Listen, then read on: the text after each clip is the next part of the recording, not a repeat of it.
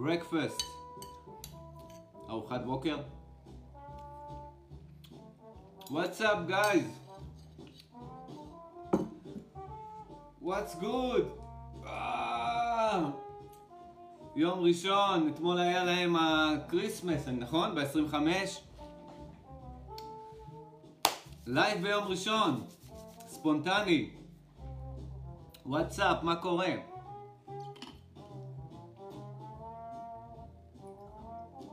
Why not? why not? מה העניינים? מה קורה? שבוע טוב לכולם, יום יפה, אחרי שבוע חורפי, סוף סוף שמש, ומה ששמתי לב, יש פה את התאורה הזאת כמו שיש בארצות כאלה קרות, כמו קנדה, ניו יורק אפילו, יש איזו תאורה יפה כזאת, כאילו שאנחנו באיזה וידאו גיים, בתיאבון אפי אומר לי, תודה אפי. יש איזושהי תאורה, עכשיו נסעתי, הייתה לי נסיעה בבוקר, חזרתי, ובנסיעה ככה, התאורה על, על העצים, וה, כמו, כמו בחו"ל, תמיד אחרי איזה ככה אפיזודה כזאת של חורף, איזה כמה ימים של חורף, או אפילו יום של חורף, השמש כשהיא חוזרת, נראה לי בגלל הקור, בגלל הקור, לא יודע למה, אבל נראה לי, זה קשור. תמיד אחרי הקור, זה, יש איזו תאורה יפה כזאת, כאילו אנחנו באיזה וידאו גיים כזה, ואני אוהב את זה. I love it. אה, אוקיי. טוב, חבר'ה. קודם כל, אתמול, בדרך כלל אני עושה בימי שבת לייב, אתמול לא יצא לי, אז אני עושה עכשיו. אתמול האמת לא היה לי איזשהו נושא לדבר עליו ולא היה לי כל כך חשק. היום דווקא יש לי נושא לדבר עליו, מאוד מעניין, ואני ככה רוצה לדבר עם עצמי ולדבר איתכם, דרככם עם עצמי. כי בנסיעה תרגלתי משהו, בנסיעה תרגלתי איזשהו משהו שככה ככה מתבשל אצלי כבר כמה ימים מבחינת התפקוד של המוח, משהו מעניין. ובנסיעה עשיתי את ה switching אה, הזה של התפקודים של המוח, ועל זה אני רוצה ככה לדבר איתכם בלייב הזה, לדבר עם עצמי ואיתכם בלייב הזה. אז מה שמעניין, אז קודם כל ככה, לפני כמה ימים ככה שיחקתי עם הרעיון, זה משהו שקראתי מבחינה מדעית, ש... בואו נתחיל אפילו לפני זה, בואו נתחיל לפני... לא, אתם יודעים מה? בואו נתחיל מזה. ככה. בואו, איך אני מסביר לכם את זה? אוקיי. נכון, יש את המוח, ה... בואו ננמיך קצת את המוזיקה, נכון, יש את המוח השיפוטי הזה, הביקורתי, ה mind, שאני הרבה דיברתי עליו במשך השנים, כסוג של אה, גורם שלילי, שמפריע לנו בחיים. זה, אנחנו לא רוצים כל הזמן להיות בביקורת, כל הזמן לחשוב על אחרים בצורה שלילית, או לחשוב כל הזמן שאנחנו צריכים להגן על עצמנו מפני הסביבה שלנו, במיוחד בסיטואציות חברתיות שרובן הן ידידותיות, אוקיי? אבל יש לנו מין... אה, ה mind, ה mind מכניס אותנו לסרטים, אם אני מדבר ככה בשפה פשוטה. והקטע הוא שהחלק הביקורתי הזה, שכל דבר הוא מחפש מי מנסה לדפוק אותנו, מי חבר, מי לא חבר, כל הדברים האלה, כדאי, לא כדאי. החלק הקדמי הזה של המוח, שהוא נקרא דרך אגב בשפה מקצועית, זה ה-lateral אה, prefrontal אוקיי? lateral זה צדדי דרך אגב, prefrontal cortex זה הקליפה המצחית, אני אוהב לקרוא לה האונה הקדמית של המוח. ירון אומר לנו לגמרי סרטים, כן? ה mind מאכיל אותנו סרטים, אני כבר שנים מדבר על זה, ועכשיו אני נכנס פנימה, under the hood, איך שאומרים, היי רעות, מה העניינים? נכנס under the hood, מתחת למכסה מנוע, פה של ה mind, ואני רוצה להסביר לכם מה קורה שם מבחינת switching, מעגלים מוחיים, וקצת context למה זה חשוב, אני אסביר לכם. אני התחלתי את כל המסע שלי הזה, התודעתי, לא רוצה להגיד רוחני, לא אוהב כל כך את המילה הזאת, אבל התחלתי ברוחני. אה, ממדיטציה, בגלל שהייתי בסטרס בכיתה י"ב, אני זוכר בתקופה של המבחני בגרות, לא יודע למה, לא, לא שלמדתי מי יודע מה טוב, אבל משום מה זה יצר לי סטרס, נכנסתי למדיטציות, התחלתי לקרוא, התחלתי לעשות מדיטציות, גיליתי עולם שלם. fast forward, כמה שנים קדימה, גיל 25 כזה בערך, אחרי שאני כבר כמה שנים עושה מדיטציות כל יום וממש אה, מגיע לחוויות מדהימות אפילו. גיליתי את העולם של יצירת מציאות, שאנחנו יכולים ליצור לעצמנו, להשפיע על המציאות עם המחשבות, רגשות, דמיון שלנו, וזה היה וואו, בדיוק בתקופה שרציתי להצליח, לעשות קצת כסף, איך שאומרים. ממוזיקה, הייתי, הייתי במוזיקה, אמרתי, אה, אני, איך בכלל אפשר להצליח במוזיקה, איך אפשר להתפרנס מזה, ואז איכשהו איזה אימייל כזה ככה מהיוניברס, מאיזה בעלים של חברה בחו"ל, אה, המליץ על איזשהו ספר, ואז גיליתי שאנחנו יכולים ליצור מציאות, והתחלתי לי, אה, גם את זה ליישם. טוב שלא היה אז כל כך הרבה מידע באינטרנט, בכלל לא היה מידע באינטרנט ולא היה לי ספרים על זה, אז עשיתי ניסיונות לבד, ניסויים לבד, הגעתי לדברים מעצמי. אני הכי אוהב להגיע אה, לידע כקטע של לימוד עצמי, אוקיי? חוויה אישית, לימוד עצמי. הכי הרבה אני אוהב. איזה ספר? אה, אה, הספר היה חשוב והתעשר. אם אני ככה אספר את הסיפור בקצרה, חשבתי ככה בגיל, מה זה היה? 23? נראה לי. לא, לא זוכר. אתם יודעים מה? אולי זה היה אפילו 20 ו... אולי זה היה אפילו, לא, לא, קצת אחרי, בין 23 ל-25, יותר לכיוון של 25. אמרתי, איך אני מצליח, אה, נחמד הרוחניות, אבל אני רוצה להתפרנס ממוזיקה. איך אני מצליח, איך אני מצליח, השוק בארץ מאוד קטן, אז לא עשיתי מוזיקה מזרחית, אז בכלל עוד יותר מצומצם השוק הזה. אז אמרתי, אוקיי, בוא נפנה לחו"ל, יש אינטרנט. האינטרנט הזה היה ממש בחיתולים שלו. אמרתי, בוא ננסה, בוא נראה, ואז היה איזשהו אתר, כן, חשוב להתעשר של נפוליאון היל. ספר מדהים, דרך אגב, גם היום. גם היום זה ספר קלאסי, מאיזה 1900 סביבות ה-20 כזה, אם אני לא טועה, אבל יש לי אפילו עותק חתום של הסופר של הזה, של נפוליאון היל, שהעסקתי ככה. אני לא משנה, whatever, אני פה גולש לנושאים שלא קשורים. אז בקיצור, אז נרשמתי לאיזה חברה בחו"ל שאפשר לכתוב, הם, הם עושים מין screening כאלה לסרטים, מוזיקה לסרטים וללהקות, שולחים להם, משלמים להם איזשהו fee קטן כזה, כמובן, כמו שהאמריקאים יודעים לקחת את ה fee שלהם, ואז הם אה, מנתבים אותך לסרטים, סדרות טלוויזיה, whatever, אוקיי? ואז הבעלים של החברה שלח אימייל, ואז האימיילים של פעם, הם לא היו אימיילים יפים כאלה של HTML, הם היו אימיילים של טקסט, של ממש כמו שפת מכונה לקרוא אותם. הוא שלח ככה אימייל ארוך, ואמרתי, אה, אני הולך למחוק אותו. איך שבאתי למחוק אותו, קול בראש שלי אמר לי, לא, סטופ, אל תמחק אותו, יש פה משהו חשוב.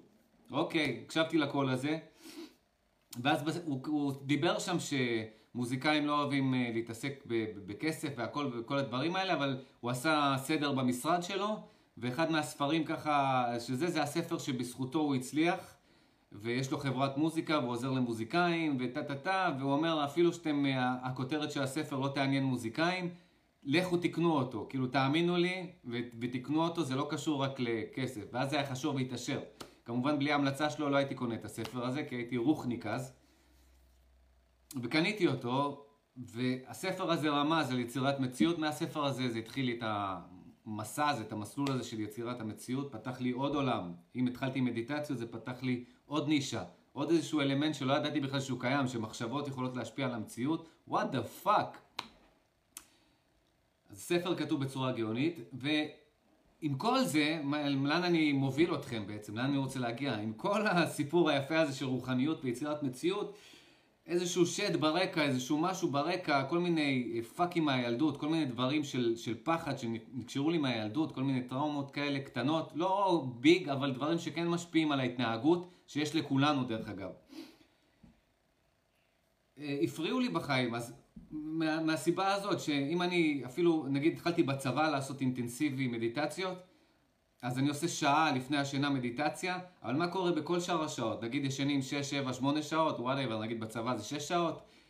מה קורה ב-18 השעות האחרות? אז עוד שעה אנחנו מורידים למדיטציה, 17 השעות האחרות, המוח שלי משחק איתי, כל ה switching של המעגלים הפרימיטיביים שהמוח משחקים איתי, כל מיני סיטואציות שמעלות בי אה, פחדים או סטרס או whatever, כן, ואין לי שליטה עליהם. נחמד, בשעה הזאת של המדיטציה הכל נחמד, הכל יפה.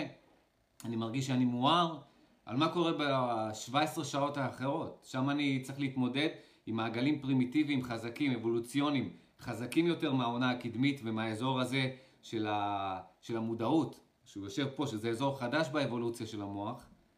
ופאק, מה עושים, ה... מה עושים בכל השעות האחרות שאני לא עושה מדיטציה? וזה כל הזמן היה איזשהו משהו כזה, איזשהו שלד כזה, או איזשהו משהו ששמתי בארון כזה, ו... לא ידעתי איך להתייחס אליו, כי חשבתי שמדיטציה תפתור לי את כל הבעיות, אבל היא לא פתרה לי את כל הבעיות. היא כן, קידמה אותי, פתחה לי עולם חדש, מדהים, מדהים, מדהים, אבל תכלס, באינטראקציה היומית, ב real time, עם כל מיני טריגרים שהפעילו לי סטרס, לא ידעתי איך להתמודד איתם, והרבה פעמים היה לי התנהגות של הימנעות, שזה בעצם אה, התנהגות של פחד, לא, לא להשתתף בדברים שכאילו בטריגרים הפסיכולוגיים, הנוירולוגיים אפילו שלי, מקפיצים לי את ה stress response, את התגובה של הסטרס, ומנעו ממני הרבה הזדמנויות והרבה מימוש של פוטנציאל, אוקיי? אז אני חשבתי שהמדיטציה היא פתרון כולל, והיא לא. אחרי זה, fast forward, אה, גיל 25 אה, בערך, יצירת מציאות, אמרתי, או, oh, זה הדבר. זה הדבר שבעצם אה, יפתור את הכל, אוקיי? זה הפתרון הכולל של, של כל הבעיות שלי, אוקיי? וגם לא, כן, זה הביא לי יותר הזדמנויות, יותר כסף, יותר uh, מבחינה עסקית, יותר מבחינת, אפילו, אתם יודעים מה, אפילו יותר מצב רוח, יותר אופטימיות, יותר... Uh, השליטה הזאת, השליטה הזאת שאני יכול ליצור לעצמי את המציאות, תקופה מדהימה, וביחד עם המדיטציות, קצת ירדתי מהמדיטציות, המשכתי עם היצירת מציאות, מדהים, אבל עדיין כמה אנחנו, כמה אנחנו עושים? שעה ביום מדיטציה, ובתקופה הזאת כבר הפסקתי, ואז כמה? רבע שעה ביום אה, משחקים עם הדמיון ויוצרים מציאות? אולי בתקופות אינטנסיביות שממש רציתי משהו, אז זה כמה שעות. אבל בשוטף, גם פחות משעה בטוח ביום, אוקיי? סרגי בעבודה, סרגי, מה העניינים? תראה את ההקלטה, יש לך פס, אני משחרר אותך, לך תעבוד, תראה את ההקלטה, אה, יום טוב ושבוע טוב, ו... לסרגי, לא יודע אם כבר אומרים אצלכם, סנוב עם גודם, אני יודע, אתמול היה 25 או שזה בראשון, אין לי מושג.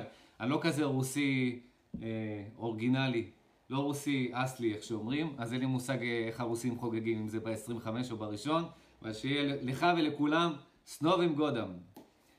אוקיי, אז... אה, אז זה גם, אז לא המדיטציה הייתה הפתרון ל, ל, לכל מה שאני סחבתי מהילדות, לטריגרים האלה, של המוח הפרימיטיבי ששולט בי, וזה מעצבן שהוא שולט בך, לא, אנחנו לא אוהבים לא להיות בשליטה. וגם לא היצירת מציאות לא עזרה לי, באמת, לא עזרה לי בקטע הזה לפחות. אני יכול ליצור מציאות, אני יכול לעשות מדיטציה, אני יכול להתחבר למודעות שלי ולהיות fucking מואר, אפילו למשך שעה שלמה מואר, או במצבים שאחרים ישנים בעמידה, אני כזה מסתכל על הטבע ועל הנוף ונפתח והכל סבבה, אבל עדיין ה fucking טריגרים האלה של המוח, לא ידעתי איך אה, להתעסק איתם כי לא הבנתי איך המוח עובד. ועכשיו בשנה האחרונה ממש נכנסתי עמוק לתוך זה כי אמרתי אוקיי, הגיע הזמן לפתוח מכסה מנוע ולראות מה יש בפנים שם, מה, איזה מעגלים יש בפנים ובאמת יום יום למדתי מדע מוחי, אני עדיין לומד, יש, יש אנשים ש-40 שנה מתעסקים בזה אני לא נכנס עד לרמה של הממש הרספטורים והנוירונים, למרות שלפעמים אני נכנס, אבל זה כבר יותר מדי שמות, יותר מדי, זה כבר קשור ל... ללמוד uh, שמונה שנים רפואה, ולא צריך להיכנס יותר מדי עמוק. אני לומד את זה ברמה של סיסטמס, של מערכות, ואם צריך להיכנס פנימה כדי לה, להבין משהו, אז, uh, אז אני נכנס, מה אומרת לנו פה אביה? זה ממש כך, כמו שביתי אומרת לי, קראת וקוראת, קראתי וקוראת כל כך הרבה ספרים, שומעת הרצאות, ומה בפועל? ברגע שמקרה מסוים במציאות החיים האוטומטיים המוכר יוצא לפני השטח, בדיוק, אביה, זה בדיוק המשהו שהדחקתי, כן? לא באופן מודע אולי הסתרתי אותו, אבל הדחקתי במשך כל החיים שלי, כאילו בקטע של הכל נחמד, אבל מה קורה ב real time, שאתה בסיטואציות אמיתיות שהמערכות הפרימיטיביות שולטות בך, שהן יותר חזקות מאיתנו, אני תכף אסביר על זה. הן הרבה יותר חזקות מהמוח המודע שלנו, שהוא סך הכל ילד בהתפתחות מולם. זה המערכות הקדומות, הפרימיטיביות. אז, אה, אז עכשיו שהתחלתי ללמוד את המערכות של המוח, ואני כותב על זה ספר, דרך אגב, disclaimer, לא יודע אם אני אוציא את הספר הזה, אני, יום אחד בא לי להוציא את הספר הזה, יום אחד לא בא לי להוציא את הספר הזה, כי אה, יש לי פה קונפליקט עם עצמי. קשה לי להסביר את זה בצורה פשוטה כי זה מורכב, ואני לא רוצה אה, להכניס אתכם או מי שיקנה את הספר לרמה של יותר מדי, יותר מדי המבנים של המוח כי הוא מסובך וכל ה... כל המילים הלטיניות האלה, ו... אבל כשאני מנסה לעשות את זה פשוט יותר, זה לא מספיק. אתם מבינים מה אני מתכוון? אני צריך למצוא איזשהו איזון. לעצמי אני בטוח, אני ממש, אני כל יום כותב ומסכם לעצמי את זה ומנקה את זה, אבל אני אשתף איתכם ככה הכי אמיתי, אני כותב את הספר, ואני לפעמים יום שלם כותב ארבע גרסאות לעמוד מסוים או לנושא מסוים בספר, ובסוף אני מוחק את זה. fuck, אני מגיע לערב ואני מתעצבן על עצמי שבזבזתי יום שלם. יום שלם עבדתי, ארבע, פעם, ארבע גרסאות לנושא מסוים שקשור למוח, ואני מעיף אותו. אבל מה שכן נותן לי אופטימיות ומוטיבציה זה עכשיו בנסיעה, ככה חזרה שחזרתי. הפעלתי את זה, והבנתי שגם אם הספר הזה יהיה 20 עמודים, fuck, הוא שווה, במקום לנסות לכתוב איזה 400 עמודים, כמו הספרים הפסיכולוגיים, הרפואיים האלה, אם אני אכתוב את ה-20 העמודים שלו בתכל, בתכלס האלה ואני אוכל לעזור לאנשים, אז fuck it, כאילו. אז נראה, נראה באיזה פורמט אני אוציא את זה. אבל, אה, אבל זה עובד, קודם כל, זה מה שחשוב שזה עובד. עכשיו, מה שאני רוצה להסביר לכם, זה דבר כזה, משהו שהשבוע ככה גיליתי, כשקראתי איזה מחקר מדעי וככה נורא נדלקה לי במוח, זה שקודם כל, הסברתי לכם כבר, שיש לנו את המוח הקדמי, והמוח הקדמי הוא. הקטע הצדדי שלו הוא הביקורתי, השיפוטי, זה שלא יעבדו עלינו, אה, לשמור על עצמנו בסיטואציות חברתיות, ביקורת, אוקיי? לא להאמין, ביקורת. והמוח הזה, ברגע ש... זה החלק הקדמי החדש יותר של המוח, שהתפתח, הכי חדש שהתפתח במוח. השכבה הכי חדשה של המוח זה השכבה פה, הקורטקס, הקליפה. אני קורא לה העונה הקדמית, אוקיי? עכשיו, אז החלק הזה הוא הביקורתי, והוא טוב לכמה דברים, הוא טוב להרבה דברים, לא לפסול אותו. זה החלק של ה mind, דרך אגב, שהרבה שנים ככה יצאתי נגדו, אבל היום אני מבין שלכל חלק יש את המקום שלו, אין שום חלק במוח שהוא מיותר. לכל חלק יש את המקום שלו, ואנחנו האחראים אה, אה, לעשות switching במערכות האלה ולשלוט במשהו ש... במה ששולט בנו, כי החלקים הפרימיטיביים של המוח, שתכף אני אסביר עליהם, הרבה יותר חזקים מהחלק הקדמי החדש, והם שולטים בנו, אוקיי? ומכאן הבעיות, מתחילות כל מיני בעיות. אז, החלק השיפוטי הזה, הוא טוב ל...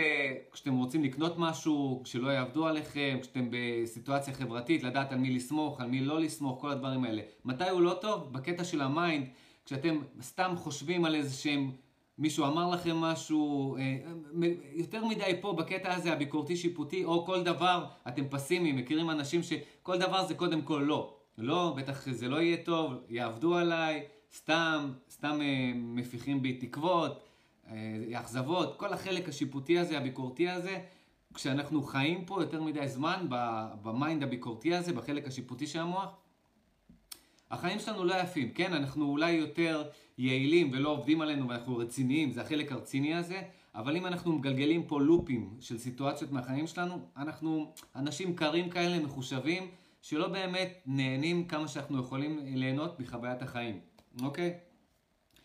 למה הוא טוב עכשיו, אוקיי? למה הוא טוב? מאוד טוב. כש... טריגרים של פחד פרימיטיביים מופעלים אצלנו, שזה החלקים הקדומים יותר של המוח. אני ככה אזרוק לכם את זה ככה במהירות ולא אכנס פנימה יותר מדי, כי זה נושא לכמה לייבים, וזה הקונפליקט שלי בכתיבת הספר. זה המערכת הלימבית, שזה האמיגדלה, ההיפוקמפוס, הזיכרון, התלמוס, ההיפותלמוס, כל המערכות הפרימיטיביות יושבות במרכז המוח. זה מין קבוצה כזאת ככה.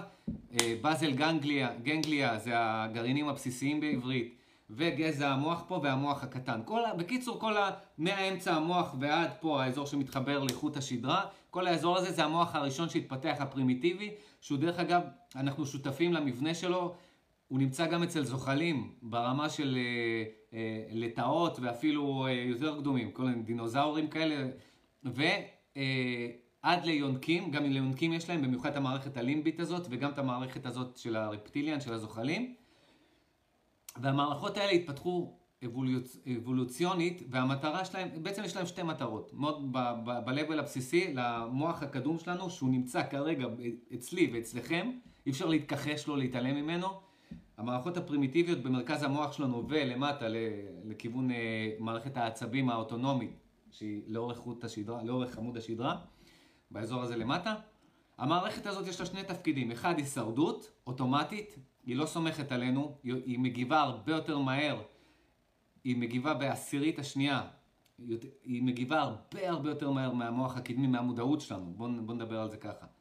בום, זה רפלקסיבי, זה חייב להיות מהיר, איזה חיה קופצת עליך כשאתה בטבע, אם אתה חיה או בן אדם, בום, נחש פתאום יוצא מאחורי העץ, בום, ראיתי קוף בורח מנחש, כאילו, היה איזשהו משהו על הרצפה, איזה תיק או משהו אה, ששמו לו, נראה לי אפילו צעצוע, עבדו על קוף, ואיך שהוא הזיז את זה והוא ראה, קלט שזה נחש, נראה לי זה היה נחש צעצוע, פשוט בהילוך איטי ראו את ה... ראו ממש בזווית של העין, אפילו עדיין המוח שלו עדיין לא קולט מה זה, אבל ברפלקס, איך הוא קפץ אחורה, אז הנה כשה, שהנחש אה, לא יקיש אותו. אז זה בעצם המערכת הרפלקסיבית הזאת של המוח הקדום, שיש אותה לקופים, ללטאות, למי שאתם, לכל החיות הקדומות גם, אה, ולנו כמובן.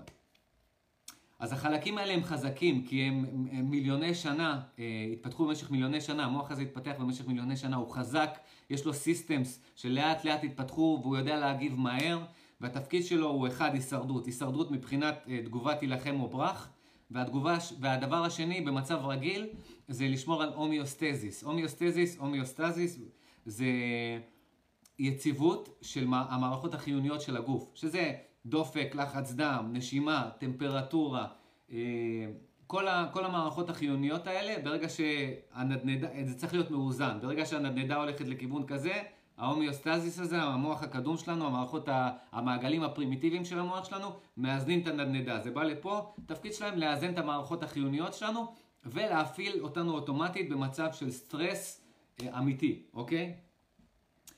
עכשיו, הבעיה, לא הבעיה, אוקיי, המוח, אה, אה, המוח החדש, שאנחנו ו primates גבוהים, שזה קופים ואנחנו שותפים לו, שזה האונה הקדמית, שאצל אה, בני האדם היא יותר מפותחת מאשר אצל קופים, אבל גם לקופים יש אותה, האונה הקדמית פה, ועוד יונקים. האזור הזה שהתפתח חדש עובד, הוא יושב על, זה כאילו שכבה שיושבת על המוחות הקדומים האלה שאחראים להישרדות. אה, ודרך אגב, לא אמרתי עוד פונקציה. הישרדות. אה, שזה יילחם או ברח והומיוסטזיס, יציבות המערכות החיוניות של הגוף, ולהשיג פלז'ר, להשיג הנאה, שזה אוכל, סקס ומשחק וכל הנאה שאתם רוצים. התפקיד, כי שני הדברים האלה חשובים לחיים. אה, אוכל ו- ומין כמובן, והישרדות. שני הדברים האלה מבחינה אבולוציונית להמשך המין, הזן הזה, הספציפי, אם זה חיות או בני אדם, שני הדברים האלה זה בבייסיק, זה הדברים הכי חשובים, והם אה, מערכות אוטומטיות, אוטונומיות שהתפתחו במשך הרבה זמן, והן בעצם יושבות אצלנו אה, פה במוח הקדום יותר, במעגלים הקדומים יותר, הפרימיטיביים יותר. העונה הקדמית התפתחה מאוחר יותר, זה החלק החדש במוח, אוקיי? והעונה הקדמית עובדת ביחד, בשיתוף, היא לא נפרדת, כל המוח עובד ביחד. אה, והעונה הקדמית היא עובדת ביחד כל הזמן עם המערכות הפרימיטיביות האלה, המעגלים הפרימיטיביים. אבל המעגלים הפרימיטיביים האלה הם יותר חזקים, קודם כל הם יותר קדומים, הם, יש להם יותר נוירונים מבחינת העונה הקדמית, והם יותר מהירים מבחינת התגובה שלהם והיכולות שלהם האוטומטיות. המוח הקדמי לא בנוי לבצע את כל הפעולות האוטומטיות האלה של ההומיוסטזיס, של האיזון אה, מערכות החיוניות של הגוף. הוא לא מסוגל אה, להפעיל רפלקסים, את כל, ה, אה, את כל התנועות המוטוריות המותנות, ההביטואל, האלה שלמדנו מתוך הרגל וגם נמצאות אצלנו ב-DNA כבר מוכנות בתוכנה הזאת.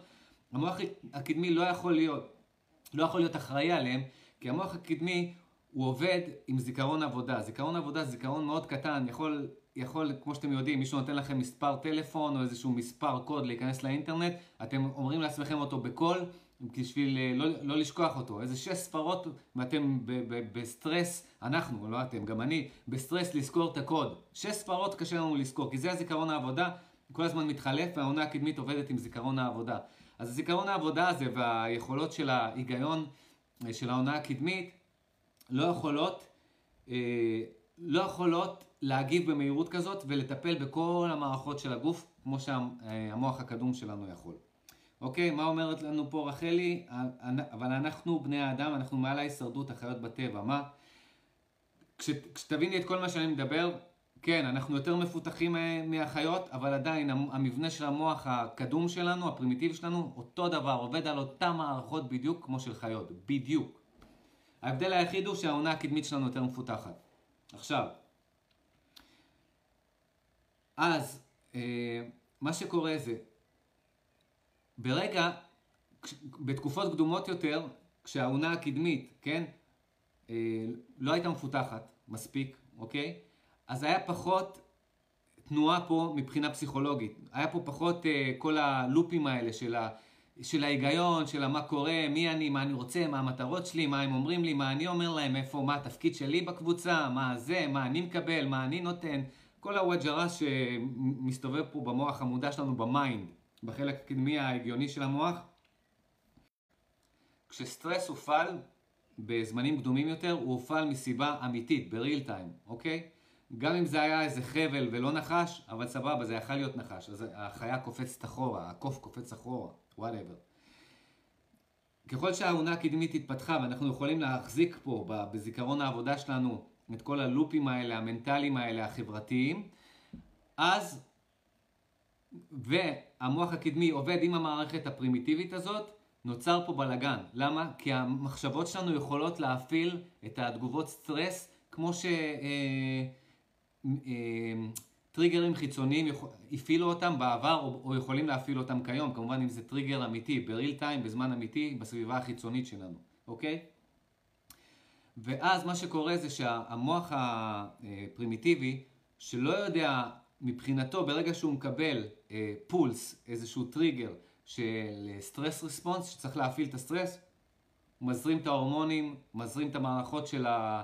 את ה endocrine system, מפעיל אה, אדרנלין, אה, אחר כך קורטיזול, אה, דופק מהיר, מנתק מערכות מסוימות, מפעיל מערכות אחרות כמו חיוניות למצב של סטרס, ואנשים נמצאים היום בסטרס מדברים פסיכולוגיים שלא אמורים להכניס אותנו לסטרס, אוקיי?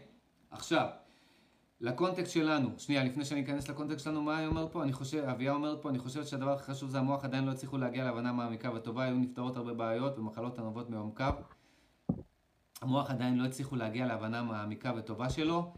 אז אני גם חשבתי כמוך אביה, ודי זלזלתי בחבר'ה האלה שחוקרים את המוח, אבל זה ממש לא.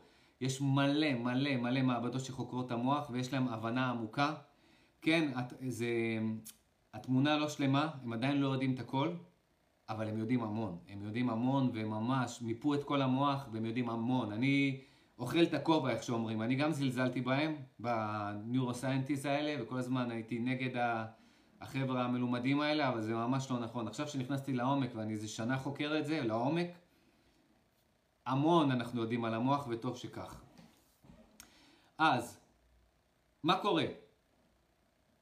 למה אנחנו כן צריכים את ה mind הזה שהרבה פעמים תקפתי אותו שהוא שלילי והכל והכל, ובאמת, אם אנחנו יותר מדי ב mind, החיים שלנו ב shit, לא, לא כיפים. איפה הוא טוב? הוא טוב כי זה החלק בעצם שיודע להרגיע את המערכות הפחד הפרימיטיביות האלה, מערכות הסטרס הפרימיטיביות האלה. ברגע שאנחנו בשליטה פה, זה נקרא דרך אגב בשפה מדעית top down control, top זה האונה הקדמית, down זה האזור הזה של. המערכות, המעגלים הפרימיטיביים, אוקיי?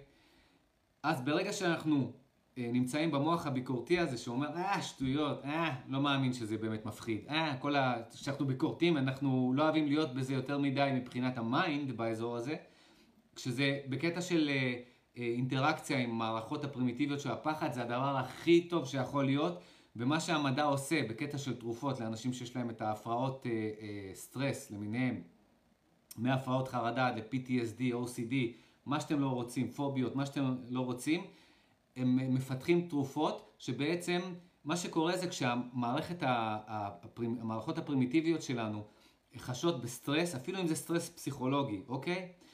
אז האונה הקדמית של המוח, החלק השיפוטי, הביקורתי, ה mind הזה, אה, הולך, נהיה offline, עובר למצב של offline, לא מקוון, מנותק, והאמיגדלה שמתריעה, זה האזור הזה במוח שמתריע על הפחד והוא בעצם עושה את המנצח, האורקסטרה, על כל האורקסטרה של התגובת פחד, אה, אז אה, האמיגדלה מתחזקת והמוח הקדמי בעצם במצב offline. כמו שאתם מנסים להיכנס לאינטרנט ואתם לא יכולים, אין, אין, אין חיבור, אין גישה, אין, אה, איך אומרים את זה?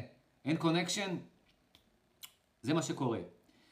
אז סטרס בעצם מכבה לנו פה את השיפוטיות, את הביקורתיות, ומפעיל לנו מעגלים פרימיטיביים שמבחינתם כרגע יש איום, סכנה, בום בום, הלב צריך לדפוק מהר, לחץ דם, הורמונים, כל מה שדברים האלה.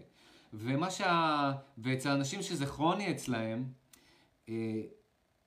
מרוב שה switch שה... הזה קרה, מרוב שהאונה הקדמית הלכה ל offline והמוח וה... הפרימיטיבי נכנס לאונליין והתחזק, האונה הקדמית נחלשה והמוחות הפרימיטיביים התחזקו, אז אה, המערכת הזאת עם הזמן נחלשה, השתבשה, אה, ממש נשחקה אפילו, ועכשיו במצבים נורמליים, אוקיי, של, של רגולציה רגילה, אנחנו יכולים להיכנס לסטרס, אבל אנחנו חוזרים למצב רגיל של ה mind הביקורתי הזה.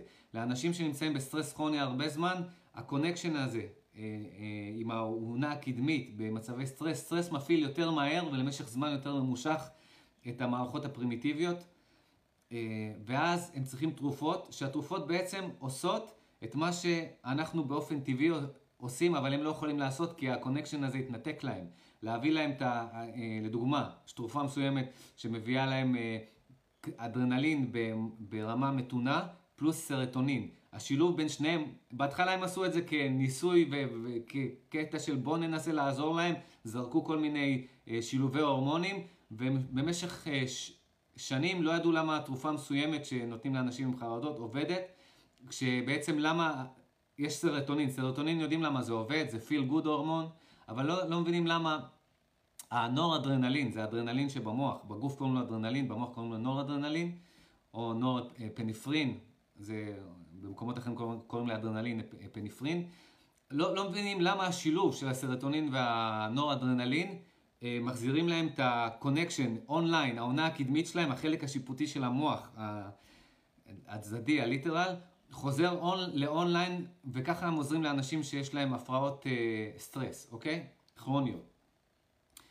ו, ומה שהיום יודעים, אוקיי, זה שקצת, קצת אה, אדרנלין, נור אדרנלין במוח הוא טוב, הוא גורם לחלק הביקורתי השיפוטי ליותר פוקוס, הרבה, כשעוברים איזה סף מסוים, הוא מנתק אותו, ואז עוברים למערכת של הסטרס, טו טו אז אה, אזעקה, red, red alert, כן? ואז המוח הקדמי הולך ל offline, והמוח הקדום יותר אה, מקבל את הפיקוד על כל מה שקורה. ולחבר'ה האלה שיש להם את הסטרס הכרוני, קשה להם לחזור לשליטה ביקורתית של המוח הקדמי, אז הם באמצעות תרופות נותנים להם. מה שאנחנו, או בעצם אנשים שמתפקדים בצורה נורמלית, או לפחות לא ברמה שהיא כרונית, כן, כולנו בסטרס פסיכולוגי, אבל אנחנו עדיין מתפקדים, יודעים להיות קצת בסטרס יום, יומיים, לפעמים אה, רבע שעה, לפעמים זה כמה ימים, אבל אנחנו חוזרים למצב אה, רגיל. אז אנחנו עושים את זה אה, מסטרס סטרס קצר, אוקיי? סטרס של... אה, כמה דקות עד כמה ימים, זה נחשב סטרס קצר, סטרס כרוני זה כמה ימים עד כמה חודשים, אפילו כמה שנים, זה הגדרה מדעית לפי מה שאני זוכר של סטרס כרוני. אז אה, אנחנו אה, בסטרס קצר, אנחנו יודעים לעשות רגולציה, לא באופן מודע, אנחנו בשלב מסוים המוח הביקורתי שלנו חוזר לשליטה, ואז אנחנו מורידים את הרמה של ה... אדרנלין במוח לרמה שהיא נותנת לנו פוקוס, וברגע שיש פה feedback loops בין המוח החדש למוח הקדום, אוקיי? הוא מרגיש שהרמה, יש feedback loop של הורמונים, שהרמה היא בסדר, שיש שליטה של האונה הקדמית, אז המערכות הפרימיטיביות אה, נחלשות והופכות, אה, אה, אה, מגיעות למצב קו בסיס, למצב של offline, וה mind, המערכת השיפוטית פה, אה, חוזרת ל... לתפקידים הניהוליים שלה, חוזרת לנהל את הסיטואציה, אוקיי? אז זאת החשיבות של ה mind. ה mind, מה שאנחנו קוראים למוח הביקורתי הזה, שאנחנו לא אוהבים להיות בו יותר מדי, ואני שנים ירדתי עליו, למה הוא טוב? הוא טוב במצבים כשהמערכות הפרימיט... הפרימיטיביות מפעילות סטרס יתר על המידה לזמן ממושך. דבר שיכול לפגוע, להפוך לסטרס כרוני, וזה מזיק ל... לגוף ולמוח ולכל תחומי החיים. אנחנו לא, אף אחד לא רוצה להיות בסטרס כרוני, אוקיי? דופק את הכל. אז אה, אם אנחנו רוצים לשמור על רמות אה, בריאות של סטרס, ואפילו להפוך את הסטרס הזה לסטרס חיובי וטוב, אנחנו צריכים שתהיה לנו שליטה מלמעלה למטה. אנחנו צריכים כמה שיותר את המוח הביקורתי הזה, מתי? במצבים שכשסטרס אה, מופעל, ויש switch למערכות הפרימיטיביות יותר. אז כל הסיפור הזה שסיפרתי לכם, הקונטקסט הזה פה, זה בשביל להגיד לכם שיש תפקוד מאוד מאוד חיוני ל mind, למוח הביקורתי הזה, והוא צריך להיות מופעל כשבמצבים של סטרס. במצבים של סטרס, המוח הביקורתי הזה הוא הדבר הכי טוב שיכול להיות. זה המוח הזה שאומר, אה, עזוב אותך משטויות, עזוב, מה אתה נלחץ, bullshit. מכירים לפעמים חבר, חבר אומר את זה. נכון שבסיטואציה חברתית, שזה אחד מהחבר'ה נלחץ, והחברים שלו לא נמצאים באותה סיטואציה, אז הם כזה, הם, הוא נמצא במעגלים הפרימיטיביים של המוח שלו, אבל החברים שלו שהם לא מעורבים אישית בסיטואציה, הם, הם מהמוח הביקורתי שלהם, מה, זה יכולים להגיד לו, עזוב אותך זה שטויות, בוא, אתה לא חושב בצורה קליר, בוא, בוא נסביר, תירגע קודם כל, הכל טוב, זה שטויות, זה, אז הכל טוב זה שטויות, זה מה שאנחנו צריכים לעשות לעצמנו, אה, ולהתאמן על זה, להפעיל את המוח הביקורתי הזה במצבים של סטרס, אוקיי? עכשיו, איפה המוח הביקורתי הזה, ה mind הזה שירדתי עליו כל כך הרבה שנים, לא טוב לנו. הוא לא טוב לנו אם אנחנו כל הזמן נמצאים בו, אוקיי? ולמזלנו, יש לנו עוד חלק באזור של האונה הקדמית של המוח, שזה החלק האמצעי יותר, זה נקרא, הוא נקרא medial prefrontal cortex, והחלק הזה הוא החלק היצירתי, החלק של הדמיון, זה החלק היותר שאם החלק הקדמי, הצידי, עובד על אה, היגיון, זיכרון עבודה, אה, ביקורתיות, אוקיי? רגולציה. כאן ועכשיו, בקטע של אה, פרטים, דיטלס, דיטלס, פתרון בעיות, הוא אסטרטגי, טכני, אוקיי, ביקורתי. אז יש לנו את החלק, אה, חלק אחר במוח, שזה החלק שהמדע אה, אה, קורא לו, המדע יחד עם הפסיכולוגיה, קוראים לו החלק של ה-flow state, דיברתי על זה כבר, flow state זה מצב של זרימה.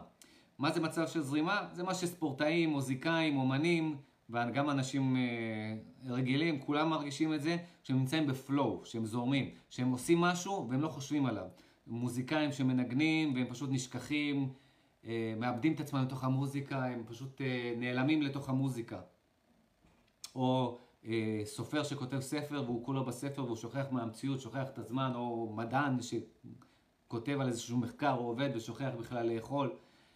Whatever, כל הדברים האלה, ספורטאי באמצע הריצה או, או באמצע הספורט, הרוטינה של הספורט שלו נכנס ל flow state. זה אומר, הוא לא במוח הביקורתי, הוא נהנה, הוא בכאן ועכשיו שמחובר למציאות, לכל מה שקורה עכשיו, הוא ב flow. כולנו מכירים את זה, אני מכיר את זה המון, במיוחד ממוזיקה אני מכיר את זה. אני, כשאני מנגן, אני נמצא ב flow state, אוקיי? וזה מצב של, של יצירתיות, זה מצב של רגש ורפרזנטציה ויזואלית של הזיכרון שלנו וכל ה, כל מה שהמחסני המידע של המוח שלנו אה, מכילים. זה אומר, במילה יותר פשוטה, הדמיון שלנו, אוקיי? אז כשאנחנו נמצאים באזור הזה של האונה הקדמית, באזור האמצעי שלה, אנחנו נמצאים ב flow state.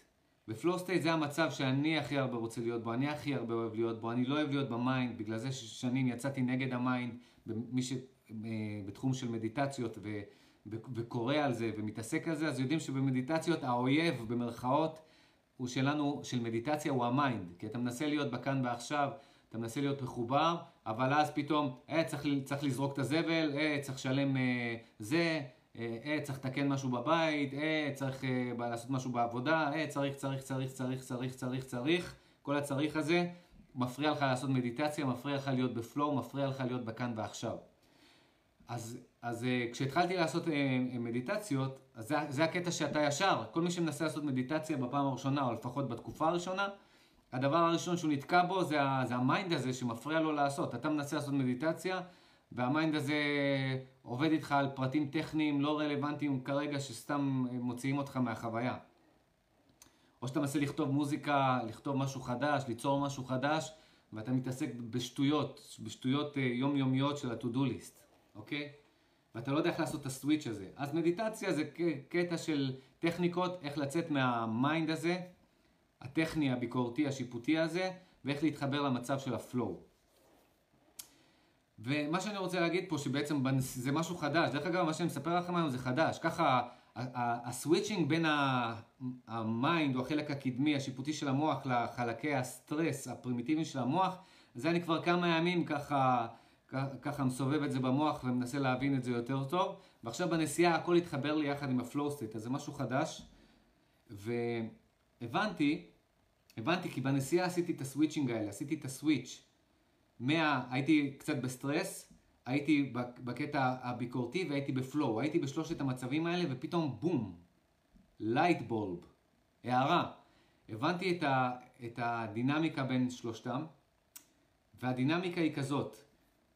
אם החלק השיפוטי, החלק. של האונה הקדמית, ה mind בוא נקרא לו, אוקיי, נמצא פה, החלק הפרימיטיבי, המעגלים הפרימיטיביים נמצאים פה, באמצע נמצא ה-flow state, באמצע של האונה הקדמית.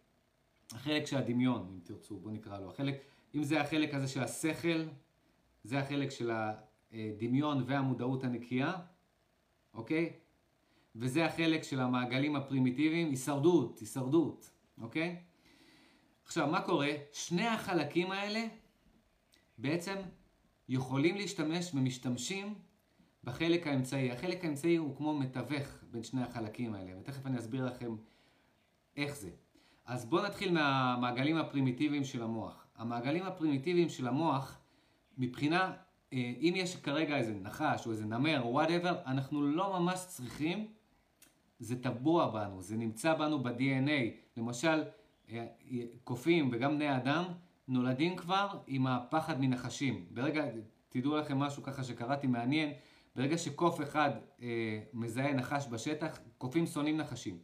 הוא מתחיל לעשות צליל מסוים, והוא, והוא אה, מתחיל לצרוח בצורה מסוימת, שכל השבט שלו יודע שיש נחש בסביבה. הם ממש, הם נולדים עם זה. זה ב-DNA שלהם, הפחד מנחשים. וגם אצלנו, אצל אה, בני אדם. אז אה, ברגע, ש, ברגע שיש באמת סכנה אמיתית, כמו זה נחש, אוקיי? ומשהו כזה, אנחנו לא צריכים את המוח הביקורתי שלנו. הוא בא אחר כך, הוא בא אחר כך אה, להרגיע אותנו ולעשות רגולציה לסיטואציה. אה, אהבתי, רגולציה לסיטואציה, חרוז. אבל המערכות הקדומות שלנו שולטות על הדבר. לפני שבכלל הבנו מה ראינו, מה קרה, אנחנו כבר מזנקים. אוקיי? זה הריאקציה של המוח הקדום. זה סבבה, זה פחד טוב, לזה ממש המעגלים הפרימיטיביים של המוח מעולים וחיוניים לנו.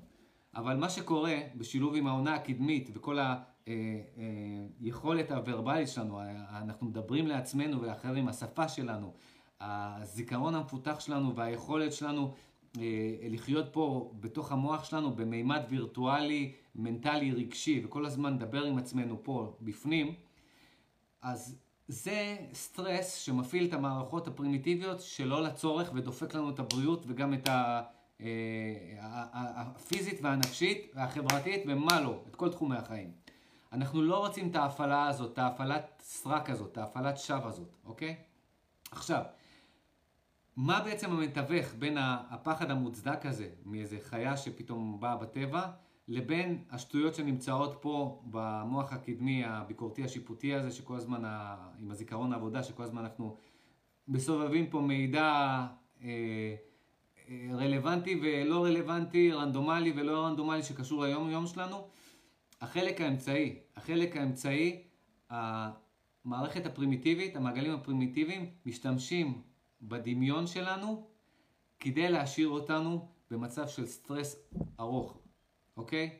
כי, מה קורה? ברגע שאנחנו, אה, ברגע שסטרס מופעל, אוקיי? בגלל איזשהו טריגר פה, אה, מנטלי, פסיכולוגי, פה, פה, אנחנו בעצם, שני, אה, שני חלקים במוח שעובדים, זה כמובן החלק הקדום שמפעיל את הסטרס בגוף, שמבחינתו זה סטרס אמיתי, והדמיון.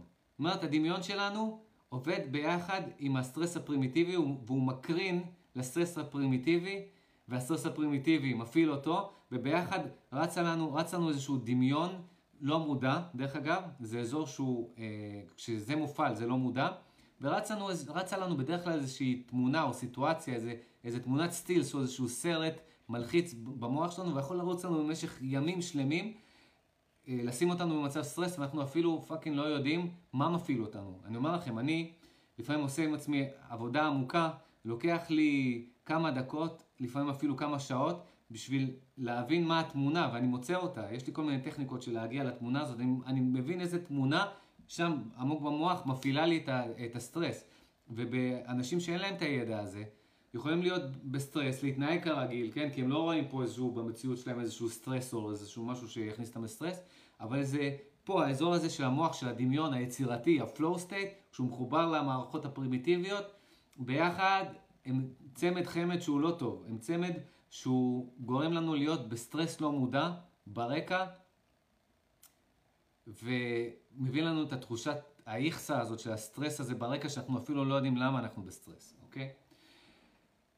אז זה הצד השלילי, אפשר להגיד, של החלק האמצעי היצירתי של ה flow state הזה, החלק של הרגש והדמיון, אוקיי? כשהמוח הפרימיטיבי משתמש בו, כשהמערכות הפרימיטיביות משתמשות בו, זה לא לטובתנו.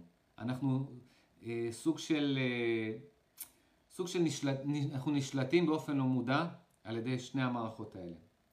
מתי זה טוב?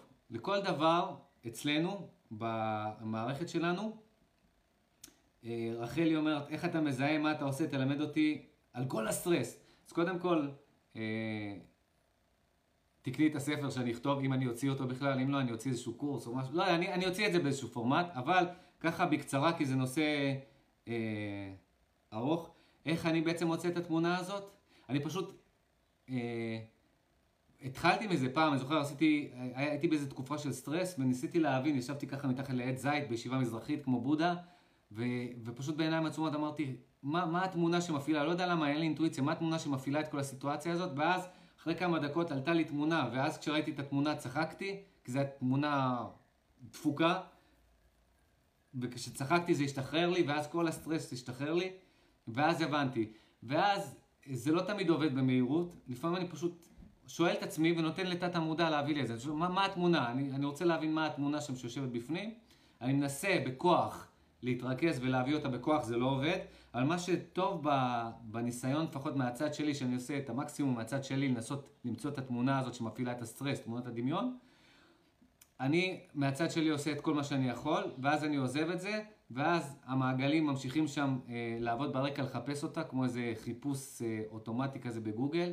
של אה, AI כזה, ואז זה מביא לי את זה, כמו שאתם מנסים לזכור שם של מישהו ואתם לא זוכרים את השם, לא, מה השם של הבן אדם הזה, מה, מה, מה, מה, נכנעים, ואחרי דקה-שתיים המוח מביא לכם את השם שלו, אז אותו דבר, אני מנסה לה, אה, להבין מה התמונה הזאת שגורמת לי לזה, מופעלת שם, ונכנע, עוזב את זה, שוכח מזה, ואז זה בא. אז זה, זה טריק שאני עושה.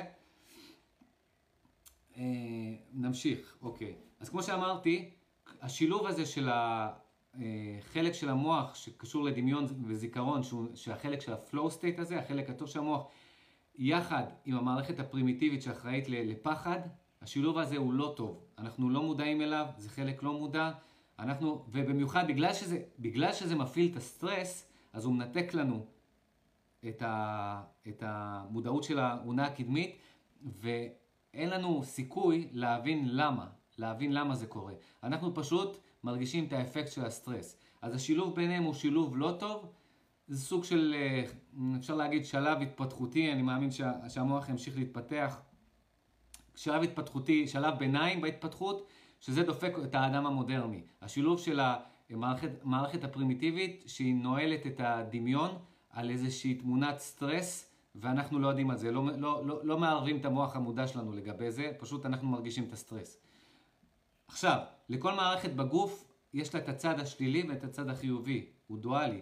כל מערכת, מערכת סטרס, יש סטרס שלילי ויש סטרס חיובי. כל מערכת בגוף, הגוף שלנו בנוי בצורה כזאת שאין לנו יותר מדי מערכות. יש לה, כל מערכת שיש לנו במוח לדוגמה, היא עובדת לשני הכיוונים. היא עובדת גם באופן חיובי וגם באופן שלילי. לא הייתי אומר שלילי, הייתי אומר גם במצב של להגן על עצמנו, סכנה, כל הדברים האלה שזה נחשב שלילי מבחינת ההרגשה שלנו, וגם במצב של התלהבות, לנסות להשיג איזשהו פרס, תגמול, אה, כל האקטיבציה של הדופמין וכל הדברים האלה. אז כל המערכות שלנו במוח ובגוף הן דואליות. אותו, אותו ציר, זה נקרא צירים, אותו ציר, אה, כשמה שבעצם הוויסות של רמת ההורמונים בו ואיזה הורמונים שעוברים בציר הזה, קובעים את המוד הפעולה שלו, אם הוא חיובי או אם הוא שלילי. אוקיי? אז אנחנו לא כאלה מורכבים מבחינת המערכות, רק שתדעו שהן עובדות לשני הכיוונים, ואנחנו צריכים לדעת איך לעבוד איתן. אז אם המוד השלילי מבחינתנו של המעגלים הפרימיטיביים של המוח והאזור של ה-flow state, של הדמיון, כשהם עובדים ביחד, זה לא טוב לנו, אוקיי? מתי טוב לנו? טוב לנו כשאנחנו נמצאים באזור הזה, שאנחנו עוברים מהמוח הביקורתי שיפוטי לאזור הזה, כשסטרס לא נמצא פה, לא, לא פעיל פה, כשהסטרס נמצא פה ברמת baseline. אז אה, כשזה קורה, כשאנחנו נמצאים, נגיד פה, בלי סטרס, בקטע הזה, אז אנחנו אה, פרקטיים, מכניים, אה, פותרים בעיות וכל הדברים האלה, אנחנו לא נמצאים בפלואו, אנחנו לא מנצלים את היכולות היצירתיות שלנו. וזה טוב אם אנחנו רוצים אה, לפתור בעיות ולהתעסק בדברים ספציפיים שדורשים את התשומת לב שלנו כאן ועכשיו, אנחנו לא רוצים אה, להיות בדמיון שלנו ולהיות במוד של יצירה. כשאנחנו צריכים להיות פרקטיים, אנחנו רוצים להיות במוח הקדמי הצידי הזה. כשאנחנו אה, בקטע של יצירתיות, או בקטע של סתם אנחנו עכשיו נוסעים באוטו, נמצאים בטבע, מדברים עם מישהו בשביל הכיף, במפגש מסוים כיפי, אנחנו רוצים להיות במוח היצירתי, אנחנו רוצים להיות ב flow הרבה פעמים. אז כל עוד הסטרס פה לא מופעל, ומה שמופעל פה זה החלק השיפוטי ביקורתי, ה mind שלנו, אז אנחנו רוצים לעבור מפה למצב של ה-flow state, אוקיי? וזה גם, זה אימון, איך לדעת לעבור למצב הזה של ה... של ה... להתח... זה כל האימון דרך אגב של המדיטציה, להתחבר לכאן ועכשיו, או אפילו אנשים שלא עושים מדיטציה, אבל שהם עוסקים במשהו שהם אוהבים ומתמזגים איתו, ומהמוח השיפוטי הם פשוט הזמן נשכח להם, נעלם להם, והם פשוט אחד עם מה שהם עושים, אנשים שאוהבים את העבודה שלהם, או את התחביב שלהם, או להיות בסביבה שאתה אוהב, אתה שוכח את עצמך. אז הש... המעבר מהמוח הביקורתי שיפוטי, מה mind, מה שאני קורא לו ה mind, למוח של החלק במוח של ה-flow state, זה מצב מדהים שאנחנו רוצים לשלוט בו ולהיות בו כמה שיותר. אז לדוגמה, בנסיעה שלי עכשיו בבוקר, עשיתי את ה switch הרבה פעמים מה mind הביקורתי לקטע של ה-flow state, וכשעשיתי את זה, אז מקטע של מה אני צריך לעשות בהמשך היום, או איזה בעיות אני צריך לפתור, מקטע של וואו, של פתאום המוזיקה שהקשבתי לה הייתה וואו, זה פשוט וואו. והטבע וואו, והתאורה והאורות, וכאילו אני במשחק וידאו, ואני מרגיש טוב, אני מרגיש טוב עם עצמי, מרגיש הכי, הכי כיף שאפשר, ואז פתאום בקטע אחר, פתאום המוח פתאום עובר לי לאיזשהו סוויץ' של אה, אה, סטרס מסוים, בגלל שהוא חזר לקטע של ה mind, וה mind, איזה טריגר, הקפיץ לי סטרס, אז אני כבר לא נמצא ב... מרצון בחלק האמצעי הזה של ה flow. עכשיו הסטרס מנסה לקחת לי את הדמיון ולהכניס אותי להמשך כל הנסיעה לסטרס, ואני לא רוצה להיות באזור הזה. אז מה עשיתי? אה, הזכרתי לעצמי קודם כל, אפילו נתתי לעצמי ככה טפיחות, תחזור לפה, תחזור לפה, ממש ככה, פיזית, אה, וחזרתי לפה, וכשחזר, אז מה, מה בעצם אנחנו עושים? מהמצב הזה, כשה...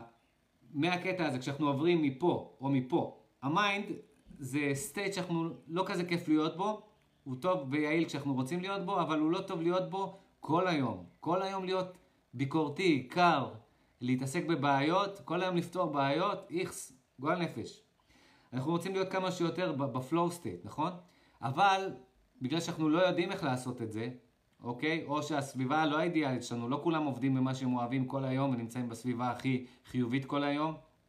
ו- וכמובן זה עובד על uh, טריגרים מהזיכרון שהכנסנו לעצמנו, וזה לחיות, לחיות מתוך ה mind הפך להיות הרוטינה שלנו, כי זה כבר, אה, זה כבר הרגל שנמצא בזיכרון שלנו, להיות יותר ב mind מאשר ב flow state, יותר ב mind ובסטרס מאשר ב flow state.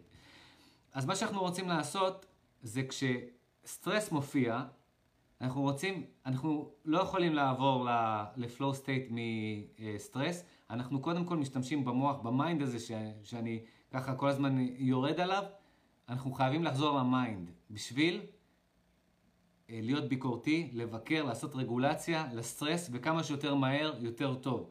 כמה שהזמן אה, יותר עובר ואנחנו יותר נמצאים במצב של סטרס, יש לנו יותר הפעלה של הורמונים של סטרס, והחלק הביקורתי שיפוטי, ה mind, לא פעיל, והסיכוי שלנו אה, מבחינה רצונית, מנטלית, לפוגג את הסטרס הזה, לעשות switch במערכות, הוא הולך וקטן ככל שהזמן עובר. אז אנחנו רוצים באופן מיידי לעשות את ה switch הזה.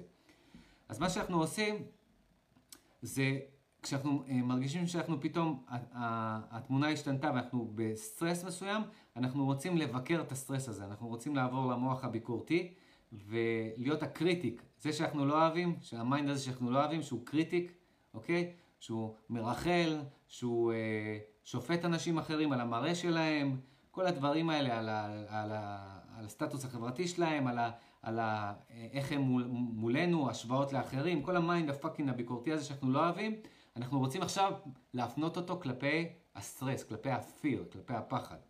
אז כשאנחנו מרגישים בסטרס, דבר ראשון, אנחנו צריכים בכוונה, באופן יזום, להיות ביקורתיים, לעבור למוח הביקורתי וכמה שיותר מהר. כשאנחנו חוזרים למוח הביקורתי, ההורמונים שם, הרגולציה של ההורמונים משתנה, פחות אדרנלין, אדרנלין ברמה של פוקוס, לא ברמה של זה, אה, סרטונין, אה, ברגע שעוברים מסטרס, מסטרס למצב שהוא, אה, שאנחנו, סטרס הוא כמו סוג של עונש, שאנחנו מנטרלים סטרס, זה כמו סוג של פרס, הדופמין משתחרר לנו, קיצור, כל ההורמונים הטובים, אנחנו עוברים למוח הביקורתי, ואנחנו לא נשארים פה. ברגע שעברנו למוח הביקורתי וביקרנו את הפחד ואמרנו, אה, שטויות, bullshit, יאללה, תתמקד בעכשיו.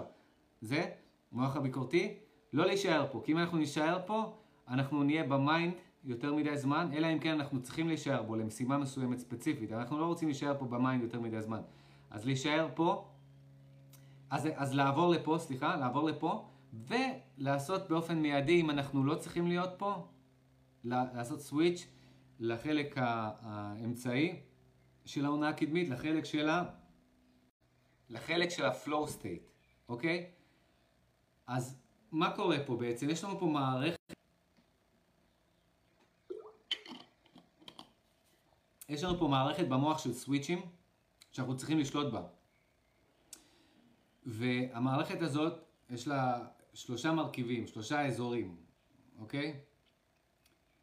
אה, שהם, שלוש אזורים, עברית נכונה, שהם ה mind או האונה הקדמית הצידית, שזה החלק השיפוטי ההגיוני, יש לנו את החלק האמצעי בין שני האונות, שזה אה, החלק הפרונטלי, זה נקרא, ההגיוני נקרא lateral, הצידי, prefrontal cortex, שהקליפה המצחית הקדמית. יש לנו את החלק האמצעי, שזה ה medial, שזה האמצעי, בין שתי האונות מקדימה, אה, שזה החלק של ה flow state, ויש לנו פה את כל המערכת הלימבית אה, ולמטה, אה, ומתחתיה ה basal basal ganglia, הגרעינים הבסיסיים, כל האזורים הקדומים של המוח, יש לנו שלוש מערכות. ואנחנו צריכים ללמוד לעשות switching ביניהם. אנחנו רוצים כמה שיותר להיות במערכת האמצעית של ה flow state, ואנחנו משתמשים במוח הביקורתי כלפי סטרס. אנחנו לוקחים את ה... אנחנו, אנחנו ביקורתיים כלפי הסטרס, אוקיי? לא כלפי החיים שלנו, לא כלפי איך אנחנו נראים, לא כלפי אם מגיע לנו או לא מגיע לנו, אנחנו טובים או לא טובים, אנחנו יפים או לא יפים, אנחנו יותר מצליחים ממישהו, לא, לא, לא כלפי זה להיות ביקורתיים, כלפי סטרס, להפעיל אותו כשיש סטרס של ה... what the fuck, what the fuck. זה ממש ככה לעמוד מהצד ולהגיד לה, what's up bitch, כאילו, ממש ככה, המוח הביקורתי הזה, התפקיד שלו כשסטרס מופעל, סטרס דמיוני, רגשי, פסיכולוגי מופעל, התפקיד של המוח הקדמי פה, של, ה, של ה mind, זה להסתכל עליו מהצד ולהגיד, what's up bitch, כאילו, what the fuck bitch, כאילו, מה זה השטויות האלה שאתה מריץ לי במוח? כאילו, what, זה בולשיט. ברגע שאנחנו עושים את זה, השליטה חוזרת. אנחנו לא רוצים להישאר ב mind הזה, באזור הזה של המוח של ה... אה, של ה... שעל כל, הדבר, כל העולם אנחנו אומרים אה, what the fuck bitch, כן? אנחנו לא רוצים להיות ב grumpy state הזה, שמתלוננים על הכל, ביקורתיים, פסימיים לגבי הכל, לא מאמינים לאף אחד, לא מאמינים לכלום, לא מאמינים לעצמנו, לא מאמינים שנצליח, לא, אנחנו לא רוצים להיות בחלק הזה. אנחנו רוצים לעשות switch מסטרס לחלק הזה ולעבור למצב של ה-flow state ולשחק בין החלק הזה של ה mind, של החלק הביקורתי, לבין ה flow state. אנחנו לא רוצים להיות מנותקים לגמרי על הענן שם ולחיות בדמיון שלנו, אוקיי? זה לא טוב מבחינה שלילית ולא טוב מבחינה חיובית. מה זה אומר? תכף אני אסביר לכם גם איך זה קשור ליצירת מציאות. אז החלק האחורי של המוח בעצם, כשהוא אה, משתלט על, הדמיון שלנו, בוא נגיד, בוא נקרא לחלק האמצעי הזה של ה flow, של ה flow state, הדמיון, כשהוא משתלט על זה, אז הוא שולט בדמיון שלנו והוא מפחיד אותנו, אוקיי? אה, הקטע הזה. הוא מריץ לנו שם את כל הסרטי אימה בחלק הזה, כי זה החלק של הדמיון, אוקיי? אז אנחנו לא רוצים להיות רק בחלק הזה, אה, עם ההקשר של הפחד, כי אז כל הזמן יוקרנו פה אה, דמיון שהוא שלילי או דמיון שהוא מפחיד. מצד שני, אנחנו גם לא רוצים להיות בחלק החיובי שלו, שזה מפה לפה, אה, יותר מדי להיות פה, כי זה החבר'ה האלה של השלושים מהמציאות. אתם יודעים, כל האלה שיותר מדי over אופטימיים, לא חיים בעולם הזה, קל לעבוד עליהם, הם יותר מדי over over אופטימיים, over... מנותקים, מנותקים מהמציאות. גם צריך להיות הגיוניים וגם צריך להיות ביקורתיים וצריך איזשהו uh, מינון נכון של שניהם. אז אנחנו צריכים ללמוד, ברגע שהעפנו את כל הפחדים הפסיכולוגיים האלה וכל ההפעלות הפסיכולוגיות של המעגלים הפרימיטיביים שמשתלטים לנו על, החלק האמצעי הזה של ה flow, של הדמיון, אנחנו צריכים ללמוד איך לעשות switching בין החלק הקדמי השיפוטי הזה, שהוא גם פרקטי, דרך אגב, הוא לא רק שלילי. כמו שאמרתי, כל חלק במוח שלנו הוא גם שלילי, גם חיובי, אז החלק של ה mind הזה, כשאנחנו רוצים לפתור בעיה, כשאנחנו פותרים בעיות במתמטיקה, כשאנחנו אה, פותרים אה, אה, מבחן, כשאנחנו מתעסקים בכל מיני דברים שאנחנו צריכים לחשוב בצורה אסטרטגית ביום-יום שלנו, זה החלק החיובי של החלק החושב שלנו, של הזיכרון עבודה והיכולות הקוגניטיביות הגבוהות שלנו. זה דבר טוב. אנחנו לא רוצים להיתקע פה, כי, כי להיתקע פה יותר מדי, זה, כמו שאמרתי, זה להפוך לבן אדם ביקורתי, קר כזה, לא, לא חברתי. היי רונית, מה העניינים? אם הצטרפת עכשיו, תראי את הלייב הזה מההתחלה, מאוד מאוד חשוב ומעניין, ודברים חדשים דיברתי פה. עכשיו, אז אה, אנחנו רוצים להשתמש בחלק החיובי הזה, כשאנחנו רוצים לפתור בעיות ואסטרטגיה וכל מיני... ו... אה, פחד, אה, לפוגג סטרס, אנחנו משתמשים ב mind הזה, בחלק הקדמי הזה של המוח, כמו שאמרתי לכם. ואנחנו רוצים ללמוד לעשות switching מפה לחלק האמצעי, למידיאל הזה, לחלק של הדמיון שלנו, אנחנו רוצים להיות באינטראקציה איתו. זאת אומרת מרצון, כשאנחנו צריכים לחשב דברים ולהיות uh, עם הרגליים על הקרקע, לעבור מהמוח של הדמיון ה... Uh, הרגשי, לעבור לפה פרקטי מחושב, אוקיי? ואם אנחנו, אנחנו פה במצב פרקטי מחושב, אבל הבעיה שאנחנו רוצים לפתור דורשת יצירתיות, דמיון, אה, חשיבה אחרת, אוקיי? אה, אז אנחנו רוצים ללמוד איך, איך לעבור עוד פעם לחלק של הדמיון והרגש, ולא להיתקע פה, כי אז אנחנו יותר יצירתיים ויש לנו פתרונות טובים יותר. אז אנחנו רוצים להיות באינטראקציה של. המוח הביקורתי הקדמי ה mind לבין המוח של ה flow state, של מצב הזרימה, שהוא הוויזואלי, דמיון ורגש. ואני אחזור על זה שוב, ואני צריך לחזור על זה עוד אלפי פעמים, לא יודע, אין סוף פעמים, שאנחנו צריכים את ה mind, זה החדשות הטובות והזה שאני כל השנים יורד על ה mind, הנה, אני פה עושה איזשהו סוג של, אה, אה, איך אומרים? apologize to the mind, שיש גם משהו טוב ב mind, אוקיי? ואנחנו בקטע של, אה, זה, זה החלק של הפאזל אולי שהיה חסר, בחלק של אה, להרגיע את ה bitch הזה, להרגיע את הסטרס ה bitchy הזה שמפחדים מדברים פסיכולוגיים, שנכנסים לסטרס מדברים פסיכולוגיים, זה רק החלק של ה mind, החלק הביקורתי. אנחנו צריכים את החלק הביקורתי הזה, שבמדיטציה וביצירת מציאות, ותכף אני אגיע, הנה, שכחתי שרציתי לדבר על זה, אבל הנה עכשיו נזכרתי, שאנחנו לא רוצים אותו. אנחנו רוצים אותו במצבי סטרס ומצבים של פתרון בעיות ומצבים של אינטראקציה בין של פתרון בעיות ויצירתיות, אוקיי? וכמובן שאנחנו רוצים להיות לגמרי יצירתיים, כותבים ספר, כותבים מוזיקה, רוצים להיות בכאן ועכשיו, אה, בטבע, אנחנו לא צריכים את המוח הקדמי, אנחנו יכולים לשכוח את עצמנו לתוך המוח, החלק האמצעי של המוח הקדמי, של העונה הקדמית, ולהיות שם ולהיות סופר יצירתיים, אה, אז יש לנו את כל האופציות. עכשיו, אוקיי? למדע המוחי, לכל הקטנות, לכל האותיות הלטיניות והמילים הלטיניות האלה, הסברתי לכם את זה בצורה שילד יכול להבין. ועכשיו אני רוצה לחבר... שנייה, אני אשתה קצת.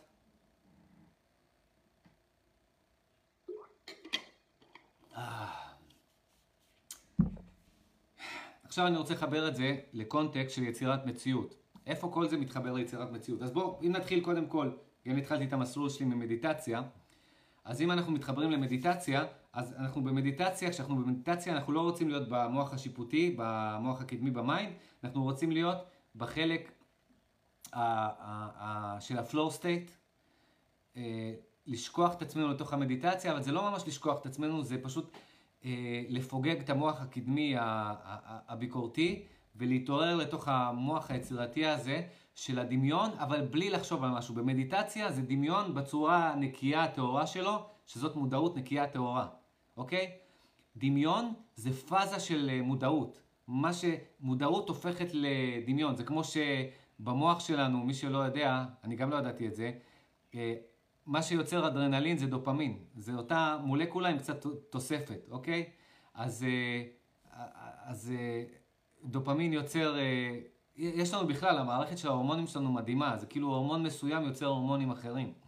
אז הדופמין יוצר אדרנלין, ואצלנו, בחלק שלנו, המודעות הנקייה, הטהורה הזאת, ש... אני קורא לזה מי שאנחנו באמת, בשכבה הראשונה של מי שאנחנו, היא זאת שיוצרת את הדמיון, היא, היא זאת שהיא היא, היא במצב הטבעי שלה, היא במצב אפס, במצב נקי, בלי קונטנט, בלי, בלי תוכן בתוכה, בלי אינפורמציה בתוכה, היא במצב של אפס, ועם אינפורמציה בתוכה, מהאזור הזה של המוח, זה עובר למצב של דמיון.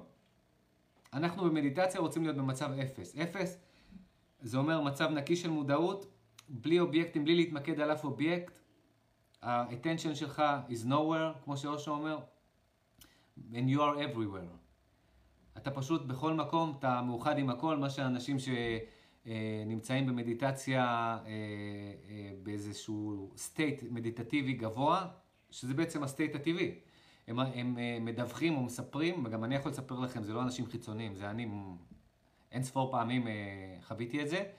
אתה, אתה הופך לאחד עם הכל. לא משנה אם זה בעיניים פקוחות או עצומות, אתה מרגיש רחב יותר, מאוחד עם הכל. אז זה המצב של המודעות הנקייה שהיא נמצאת במדיאל פריפרונטל קורטקס, באזור הזה, במצב הנקי, זה המצב של המדיטציה, אוקיי?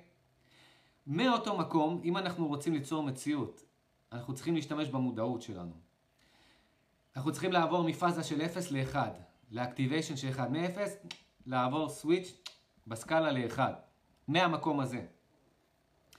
ומה, אם, אם, אם האויב במרכאות אה, של אה, מדיטציה, זה המוח הביקורתי הקדמי הזה שאומר לך, וואי, אני צריך לעשות קניות, אה, או מה, מה אני עכשיו יושב פה, אני לא מצליח להיות במדיטציה, כל הפטפוט הפנימי הזה שאתה מפריע לך לעשות מדיטציה, זה האויב, של, האויב במרכאות של המדיטציה. האויב במרכאות של יצירת מציאות, אוקיי? זה אותו מוח בדיוק של המדיטציה. זה, ה, זה הקטע הזה שאתה, אתה, נגיד, בן אדם יושב עכשיו באיזה דירה, דירה צנועה, whatever, לא יודע מה, וזה, אין לו הרבה כסף, והוא מדמיין עכשיו שהוא עשיר, אוקיי? שהוא באיזה אחוזה, הוא עשיר, whatever, כל אחד והדמיון שלו. ואז, מה קורה? הוא נמצא, הוא מתחבר, בשביל לדמיין, הוא מתחבר לחלק הזה במוח של הדמיון, לחלק של ה flow state, אבל בגלל שהוא לא, אה, שהוא גם נמצא פה, באזור הזה של ה mind, באזור של ה-lateral prefrontal cortex, אז ההיגיון וה, והמוח השיפוטי עדיין נמצא פה, אז כמו שאמרתי לכם, באופן החיובי שלו, כשמופיע איזשהו סטרס פסיכולוגי דפוק, ואתה אומר לו, what's up bitch, כאילו, bitch, really? כאילו, אתה מנסה להפחיד אותי עם השטויות האלה, ואז הפחד מתפוגג כשאתה בשליטה של האמונה הקדמית. אז בפאזה השלילית שלו, אתם מנסים לעשות מדיטציה, והוא מתחיל להגיד לכם, או, איזה שעמום, מה אני עכשיו עושה את המדיטציה, לא מצליח, לא מצליח לנתק את המחשבות. ואז הוא דופק את המדיטציה, החלק הביקורתי הזה, הוא טוב לפחד, הוא לא טוב למדיטציה, והוא לא טוב ליצירת מציאות. הוא לא טוב ליצירת מציאות. זה עוד משהו שאנשים שהם יוצרי מציאות, שמתעסקים בזה, מתמודדים איתו. כמו שבמדיטציה מתמודדים עם ה mind, אותו דבר ביצירת מציאות מתמודדים עם ההיגיון, עם ה mind. למה? כי ההיגיון אומר לך, no fucker, אתה נמצא עכשיו באיזה, באיזה דירה צנועה ואין לך כסף, אז על מי אתה עובד? אתם יודעים, אתם מדמיינים עכשיו ש... לא יודע מה, אתם אה, מקום ראשון במשהו, או whatever, או איפה שאתם רוצים להיות, אתם בחו"ל, במקום האהוב עליכם, וה mind אומר לכם, bitch, תתעורר, אתה נמצא עדיין תקוע בשכונה שלך, אוקיי? אז, אז זה הצד השלילי שמפריע למדיטציה וליצירת מציאות. אנחנו לא צריכים את ה mind הזה כשאנחנו אה, עושים מדיטציה או יוצרים מציאות. וכאן אנחנו צריכים להתאמן. אין פה משהו אחר. זה פשוט, קודם כל, להכיר, להבין את המערכות האלה ולהבין שצריך לעשות switching ביניהם. אוקיי? ואנחנו צריכים להתאמן ממש בזמן אמת. זה לא יעזור. אני אגיד לכם משהו, אני, אני הכי אמיתי איתכם, תמיד אני הכי אמיתי איתכם. אני, לפני שהתחלתי לכתוב את הספר הזה של, אה, של איך אה, לכסח סטרס, פחדים וכל הדברים האלה ולהפוך אותם לפרסים אפילו, תרגלתי את זה יום יום, במשך שעות, זה היה וואו. כשהתחלתי לכתוב את הספר באינטנסיביות, עברתי מהפרקטיות לתיאוריה, והייתי ב state שהוא לא, לא, לא וואו. אתם יודעים, בקטע של fucking struggle לכתוב את הספר הזה, ושכחתי לתרגל. זה, זה כאילו, אני תמיד אומר את זה, יש את האנשים שתכלס, כמו נגיד ספורטאים, שהם בתכלס על המגרש, או מתחרים, והם מתאמנים כל יום, ויש את הכתבי ספורט האלה, שהם סבבה בתפקיד שלהם, אבל, אבל אתה לא יכול להיות שניהם. כאילו, אתה, או שאתה על המגרש משחק, או שאתה מהצד אה, מקריין. אז, אה, אז אה, אנחנו לא יכולים להיות פה בחלק התיאורטי, וכמה, ואפילו שזה נראה לכם, כל מה שאני אומר לכם הגיוני וסופר חכם, כן, תנו לי קצת להחמיא לעצמי, סופר חכם, אז... אה, זה לא יעזור לדעת על זה, זה לא עוזר לי, זה לא עוזר לי לדעת על זה, אני אומר לכם, ואני, הרבה מהטכניקות האלה אני ממציא, או שאני, תובנות שאני מגיע אליהן בעצמי, וזה וואו, ואני מתרגל אותם והם וואו, ברגע שאני עושה switch ואני לא מתרגל אותם, המערכות הפרימיטיביות של המוח, המעגלים הפרימיטיביים שולטים בי כמו בכולנו. אז חייב לתרגל את זה, אי אפשר, אי אפשר, אי אפשר לחזור על זה מספיק פעמים, חייבים לתרגל, לתרגל, לתרגל. וגם פה, את ה switching הזה של, החל... של ה mind. הפעם מה שאני נותן לכם חדש זה, אפשר להשתמש ב mind. אפשר להשתמש ב mind. אתם יודעים מה? אפשר להשתמש בהכל. אין לנו פה דברים מיותרים, המוח שלנו עובד לשני הכיוונים ואפשר להשתמש בו לכל סיטואציה, רק צריך לדעת באיזה סיטואציה להשתמש במה. אנחנו ב control room, אנחנו צריכים להיות בשליטה על המעגלים של המוח שלנו, אנחנו לא יכולים לתת למעגלים הפרימיטיביים לשלוט בנו, אחרת fucking החיים הם גיהנום. זה מה שקורה לאנשים שנמצאים במציאות מנטלית שהיא גיהנום, נפשית שהיא גיהנום. המעגלים הפרימיטיביים שולטים בהם, המערכת הקדמית, החכמה, לא בשליטה. אנחנו לא רוצים את זה. אנחנו חייבים יום יום לאמן את זה. קודם כל, ברמה המינימלית, בשביל אה, לאזן, להגיע ל... הומיאוסטזיס, זה נקרא בשפה אה, מדעית, להגיע ליציבות ואיזון של המערכות שלנו בקטע של שלא כל סטרס קטן יפעיל אותנו, אה, שנוכל לפתור בעיות ולהיות יצירתיים וכל הדברים, זה, זה המינימום, זה ה basic ש, ש, ש, שכל אחד מאיתנו יכול להיות בו, כי זה טבעי מולד, זה שלנו, זה שלנו, המערכות האלה הן שלנו. אבל דינמיקה של החיים, וכל אחד והסיטואציות שלו, כל אחד נמצא בדינמיקה אחרת, חברתית אחרת, יש כאלה שנדפקים יותר, יש כאלה שפחות, יש כאלה שגדלו בסביבה יותר קשה, בסביבה יותר אה, נחמדה. כל אחד אה, ב-level שלו אה, נמצא בנקודת רפרנס אחרת מול המערכות של המוח שלו, מול שלושת המערכות האלה. וכל אחד, לא משנה לי, גם אם אתם נמצאים באיזשהו heaven, כן? גדלתם במשפחה הכי טובה, בסביבה הכי טובה, בבית ספר הכי טוב, עם החברים הכי טובים, ב... הייתם, שירתם ביחידה הכי טובה בצבא, whatever, הייתם באוניברסיטה הכי טובה, הייתם בעבודה הכי טובה, טה-טה-טה, בשלב מסוים, אם אתם לא מכירים את המערכת הזאת ולא יודעים לעבוד איתה, איזשהו משבר, איזשהו משהו, והחיים, הם לא הולכים בקו ישר, החיים הולכים בגלים, ups and downs. That's it, זה צריך לקבל את זה, זה מה יש. צריך ללמוד איך לזרום עם זה. ו... והאנשים האלה חוטפים את הזבנג, האנשים האלה ש... שבגלל זה אומרים, הילדים האלה של הכפית של זה, של כסף, כפית של זהב, שזה, ברגע שהם נתקלים בקשיים אה, בחיים, הם לא יודעים איך להתמודד. דווקא האלה ש... שהיו בהישר... בקטע של הישרדותי, יותר חזקים מהם. כי הם חוו את ה-ups and downs האלה. אז לא משנה אם אתם, באיזה מצב אתם, באתם ממצב אידיאלי או ממצב גרוע, או באמצע, או כל אחד מהסקאלה הזאת, זה לא משנה את העובדה שכולנו חייבים ללמוד איך לעבוד, לעבוד אני מדבר, לא לחשוב על, לא לקרוא אה, את זה, לא לדעת את זה תיאורטית למשחקי טריוויה או אה, לאגו, אה, להשוויץ אה, כמה שאתם אה, יודעים על המערכות האלה, זה לא שווה shit. כל אחד מאיתנו חייב ללמוד לעשות את ה switching הזה ב real time, בזמן אמת. רגע שסטרס בא, אתם חייבים, אנחנו חייבים לדעת איך לעשות לו switching, איך, איך, איך להביא לו את ה bitch slap הזה מה, מה, מהאונה הקדמית. Down boy.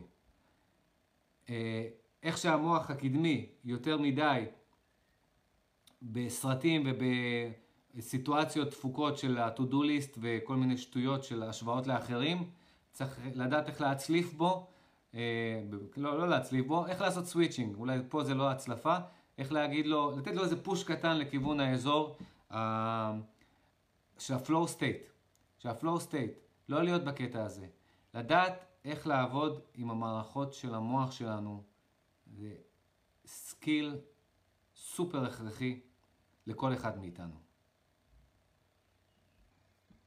וואו. בוא נראה, ז'קלין כותבת פה, hmm. כל הקטע של יצירת מציאות, קראתי שלדמיין שמשהו כבר קרה גורם לגוף התרגשות, ואז אחר כך התודעה כבר לא רוצה לזמן את זה, כי כאילו זה כבר קרה. זה נכון? כל הקטע של יצירת מציאות, קראתי שתדמיין שמשהו כבר קרה, גורם לגוף התרגשות, ואז אחר כך התודעה כבר לא רוצה... אה, כן. לא, אני חושב שאת קצת מתבלבלת, אבל תכף אני אתאפס על זה. יש קטע של, אה, אני חושב אפילו מחקר מדעי עשו על זה, שאם אתה... אמרו כאילו לא לספר את המטרות שלך, כי יש אנשים, כאילו, שמספרים אה, מה הם הולכים להשיג, ואז מבחינת המוח שלהם הם כאילו כבר השיגו את זה, ואז אין להם את המוטיבציה להשיג את זה, כי הם כבר כאילו... אה, התרברבו לכולם שהם השיגו את זה, אוקיי? עכשיו, זה נכון, כמו כל דבר, זה נכון ולא נכון, תלוי למי. יש אנשים שעובד בשבילם uh, to put it out there, איך שאומרים, לכתוב במדיה החברתית, uh, להגיד למשפחה שלהם, להגיד לחברים שלהם, לכולם, אני הולך להשיג את זה עד התאריך הזה והזה, watch me. זה עוזר להם וזה נותן להם יותר, רק יותר drive. ואפילו אם אנשים יורדים עליהם ואומרים, אה, כן, בטח, איזה... תמשיך לחלום, זה נותן להם עוד יותר drive, אוקיי? זה הכל, השאלה היא, כל אחד צריך להכיר את עצמו, ומה נותן לך אה, דופמין, שזה המוטיבציה, או לא, מה נותן לך את ה drive, או לא. אז, אז יש אנשים ש, שזה כן עוזר להם אה, לדמיין שזה, תכף אני אסביר גם עוד אה, איזשהו אה, צד של אה, יותר גבוה מ... לדמיין שזה כבר קרה, אבל מבחינת אה, שבן אדם כבר חושב שהוא כבר שם ומספר לכולם שהוא כבר שם, זה עובד למי שלחץ חברתי ושהעולם נגדו ושהמציאות נגדו נותנת לו drive, אוקיי? יש אנשים כאלה והם צריכים את זה והם באופן לא מודע או מודע יצרו לעצמם את הטקטיקה הזאת, הם כל הזמן גורמים לאנשים לפקפק בהם, לזלזל בהם, כי זה נותן להם את הדרייב להשיג את זה. זה נותן להם מוטיבציה. מצד שני, יש אנשים שברגע שהם אומרים לאנשים את הרעיון שיש להם, של איך להצליח, או מה הם הולכים לעשות, וכל הדברים האלה, זה מוריד להם את המוטיבציה. מכמה סיבות. או שבאמת, מבחינת המוח הם כבר השיגו את זה, אז אין, אין כבר התרגשות, אין כבר טעם, אין כבר מוטיבציה להשיג את זה. או בגלל שלחץ אה, חברתי או התנגדויות בדרך אה, גורמות להם להתקפל, וזה שוב קשור למעגלים הפרימיטיביים של המוח, לאיך שכל אחד מאיתנו בנוי. אז כל אחד צריך להכיר את עצמו ולהתנסות ולנסות. האם להגיד את זה אה, בפומבי, או אפילו לעצמנו שאנחנו כבר שם, נותן לנו מוטיבציה, או לא נותן לנו מוטיבציה. או שעדיף לנו להתמקד על ה... להיות בשקט, ציפיות, אה, להנמיך ציפיות, ולעבוד כל יום, להגיד, אוקיי, היום יש לי, לחלק את זה ל... את המשימה לצ'אנקס, לחלקים קטנים יותר, להגיד אוקיי, היום לא אכפת לי מה, מקו הסיום, אכפת לי מה, מהמסע עצמו, מהמסלול עצמו, כל יום, כל צעד זה צעד, כל יום הוא יום במסלול, ואני מתמקד על העכשיו. ואני חשוב לי לעשות כל פעולה בצורה מוצלחת, ואני לא עכשיו אה, אה, מדמיין או אומר, או אומר לעצמי או לכולם שכבר השגתי את זה, אוקיי? אז כל אחד צריך להכיר את עצמו, וזה שוב, כל הזמן חוזר לאותה נקודה של אה, לדעת לעבוד עם המערכות של המוח שלנו, והמודעות שלנו, והמיינד שלנו, וגם להכיר את עצמך, דע את עצמך, הכר את עצמך, מה עובד בשבילך, כי אתה לא בא נקי. אתה בא גם עם גנטיקה של ההורים שלך, שההורים שלך נתנו לך, אה, ויכול להיות שהם wired, כאילו מכוותים מבחינת ה-DNA שלהם, נוירונים שלהם, בצורה כזאת שסטרס חיצוני חברתי לא גורם להם ל drive. מצד שני, יכול להיות שהם כן אה, באו אה, כבר מהמפעל, איך שאומרים, עם מכוותים בצורה כזאת שזה כן נותן להם drive. יכול להיות שבמה, שהם באו בצורה מסוימת ובמהלך השנים, בגלל הסביבה שהם נמצא, היו בה, גדלו בה, המעגלים במוח, נוירופלסטיסיטי זה נקרא, המוח יכול אה, לנתק אה, כישורים ישנים וליצור חיבורים חדשים, כישורים חדשים, זה נקרא נוירופלסטיסיטי, אה, אפשר לעשות את זה כל החיים, כמובן בילדות זה הרבה יותר מהיר והרבה יותר חזק ובגלל זה רוב האופי שלנו נבנה בגיל קטן, אבל אפשר לשנות את זה, אפשר לשנות את הנוירולוגיה שלנו, את ההקשרים שלנו ואת הקשרים שלנו הנוירולוגיים. ו... וכל אחד צריך להכיר את עצמו, אה, זה לא משנה מה היית, אם היית ילד כזה וכזה, יש תמונת מצב עכשיו, עכשיו.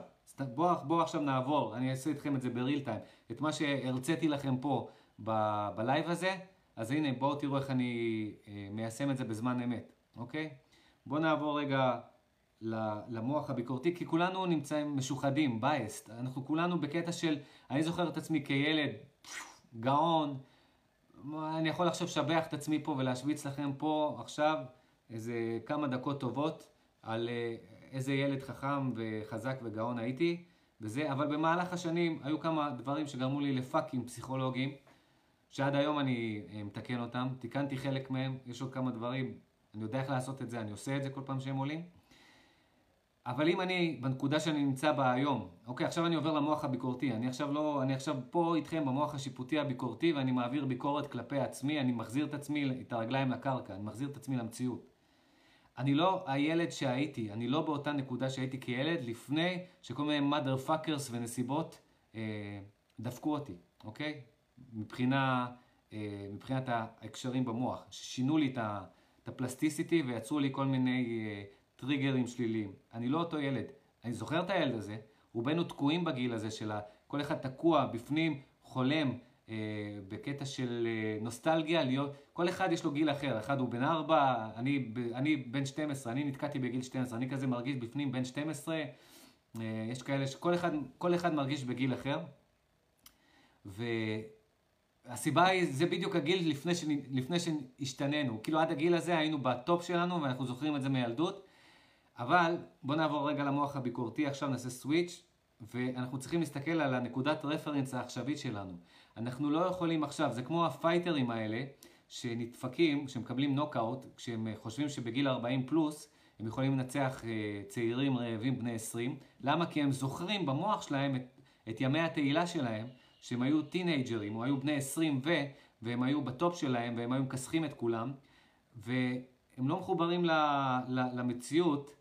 אה, והם לא שמים את עצמם בנקודת reference העכשווית שהתגובות שלהם הן יותר איטיות, הם, הם לא רעבים כמו שהם היו רעבים פעם, הם לא באותו מקום כמו שהם היו כשהם היו אה, אלופים בלתי מנוצחים, וחבל לראות את זה מעטים מאוד מהפייטרים החכמים שפורשים בשיא ויודעים אה, לעשות את זה, רוב הפייטרים פורשים במצב של השפלה אפילו הייתי אומר, והם מרחמים עליהם והם חוטפים נוקאוטים אחרי נוקאוטים, לוקח להם איזה חמש לפחות אה, הפס, אה, הפסדים אה, של נוקאוט, אה, בשביל להבין שאוקיי, בוא נשים את הכפפות וזה נגמר. אז אה, הרבה, אה, אנחנו וגם אני, אני וגם אנחנו, כולנו, אה, נמצאים באיזשהו משוחדים, באיזה bias כזה, שאנחנו עדיין אותם יל, ילדים אה, שהיינו באותה נקודה לפני שכל מיני טריגרים שינו לנו switching במוח ועשו לנו זיכרונות עם טריגרים כאלה באמיגדלה והקפיצו לנו כל מיני סטרס מכל מיני שטויות שלא היו אמורים לעשות, אבל ככה זה החיווט שנוצר במוח לאורך השנים בכל מיני סביבות שהיינו. ואנחנו צריכים לבדוק את עצמנו מול הנקודה הנוכחית של עכשיו, אוקיי? להבין מי אנחנו עכשיו, מה אנחנו עכשיו, מה הפאקים שלנו, מה היכולות שלנו, מה אנחנו צריכים לתקן, עם מה אנחנו יכולים לעבוד, אוקיי? ולעבוד מהנקודה הזאת, להמשיך מהנקודה הזאת. אנחנו חייבים לעשות את הסוויץ' הזה, ועם כל האהבה שלנו ל- לילדים המושלמים שהיינו, אנחנו צריכים להאמין שאנחנו לא, רובנו, כן? אולי יש מקרים יוצאי דופן, אבל אני לא מאמין שיש. אה, יכול להיות בתיאוריה, אה, שעדיין נמצאים באותו סטייט שהם היו ילדים, ויש להם מזל, וכל הכבוד להם. אה, אבל רובנו לא. אנחנו צריכים להיות ביקורתיים באופן חיובי כלפי עצמנו ולהבין, אוקיי, מי אני עכשיו? מי אני עכשיו? אם כשהייתי ילד, להגיד שאני הולך לעשות משהו, להצהיר את זה בפומבי, או, או, או להגיד אפילו לעצמי, זה שלי, השגתי את זה, נתן לנו, נתן לנו drive, אנחנו צריכים לבדוק אם גם עכשיו זה נותן לנו drive, או שעכשיו, בגלל שהמוח שלנו עשה switching בחיבורים שלו, זה, זה נגדנו, זה לא נותן לנו drive. ואתם יכולים גם ככה לעשות סקירה מהירה בזיכרון, ולראות ככה בכמה שנים האחרונות עד לעכשיו, אם כשעשיתם את זה, זה גרם לכם לדרייב ולהשלים אה, כל מיני משימות ופרויקטים, או שזה גרם לכם, אחרי שאמרתם מה שאתם רוצים לעשות, אה, ושכבר זה שלכם, זה הפריע לכם ולא סיימתם את מה שהתלהבתם להתחיל ורציתם כל כך לעשות. אז אתם צריכים לבדוק מול הנקודה העכשווית, וגם מה זה עושה לכם עכשיו. וברגע שאתם יודעים איפה אתם נמצאים עכשיו, מכל הבחינות, גם מהבחינה הזאת, של להצהיר על המטרות שלכם, או על ה... לעצמכם ולאחרים, לדעת באיזה mode, כי מה שאנחנו רוצים זה drive, אנחנו רוצים drive, אנחנו רוצים מוטיבציה לעשות דברים, לחיות, לעשות דברים, להתפתח, להתקדם. ואנחנו צריכים לעבוד מול הנקודה הנוכחית שאנחנו נמצאים בה, נקודת ה reference הנוכחית שאנחנו נמצאים בה.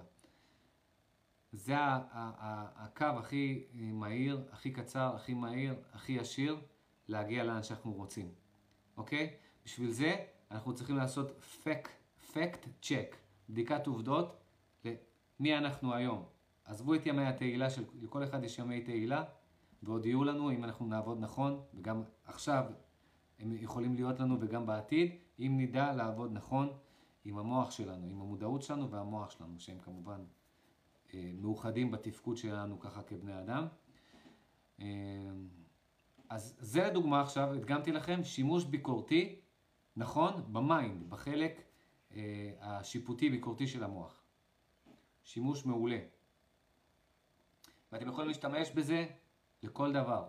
ובמיוחד, אנחנו צריכים להשתמש בזה במקרים של סטרס פסיכולוגי דבילי, שסתם מפעיל לנו את המערכות הפרימיטיביות האלה ומפמפם אותנו, ממש מפמפם אותנו בהורמונים של סטרס וב over לחץ דם וכל ה, כל, כל האפקטים של הסטרס הפרימיטיבי הזה, החייתי הזה, אוקיי? עוד שאלות? אה, עכשיו רגע, עוד דבר אחד, אה, עוד נקודה אחת לגבי הדמיון.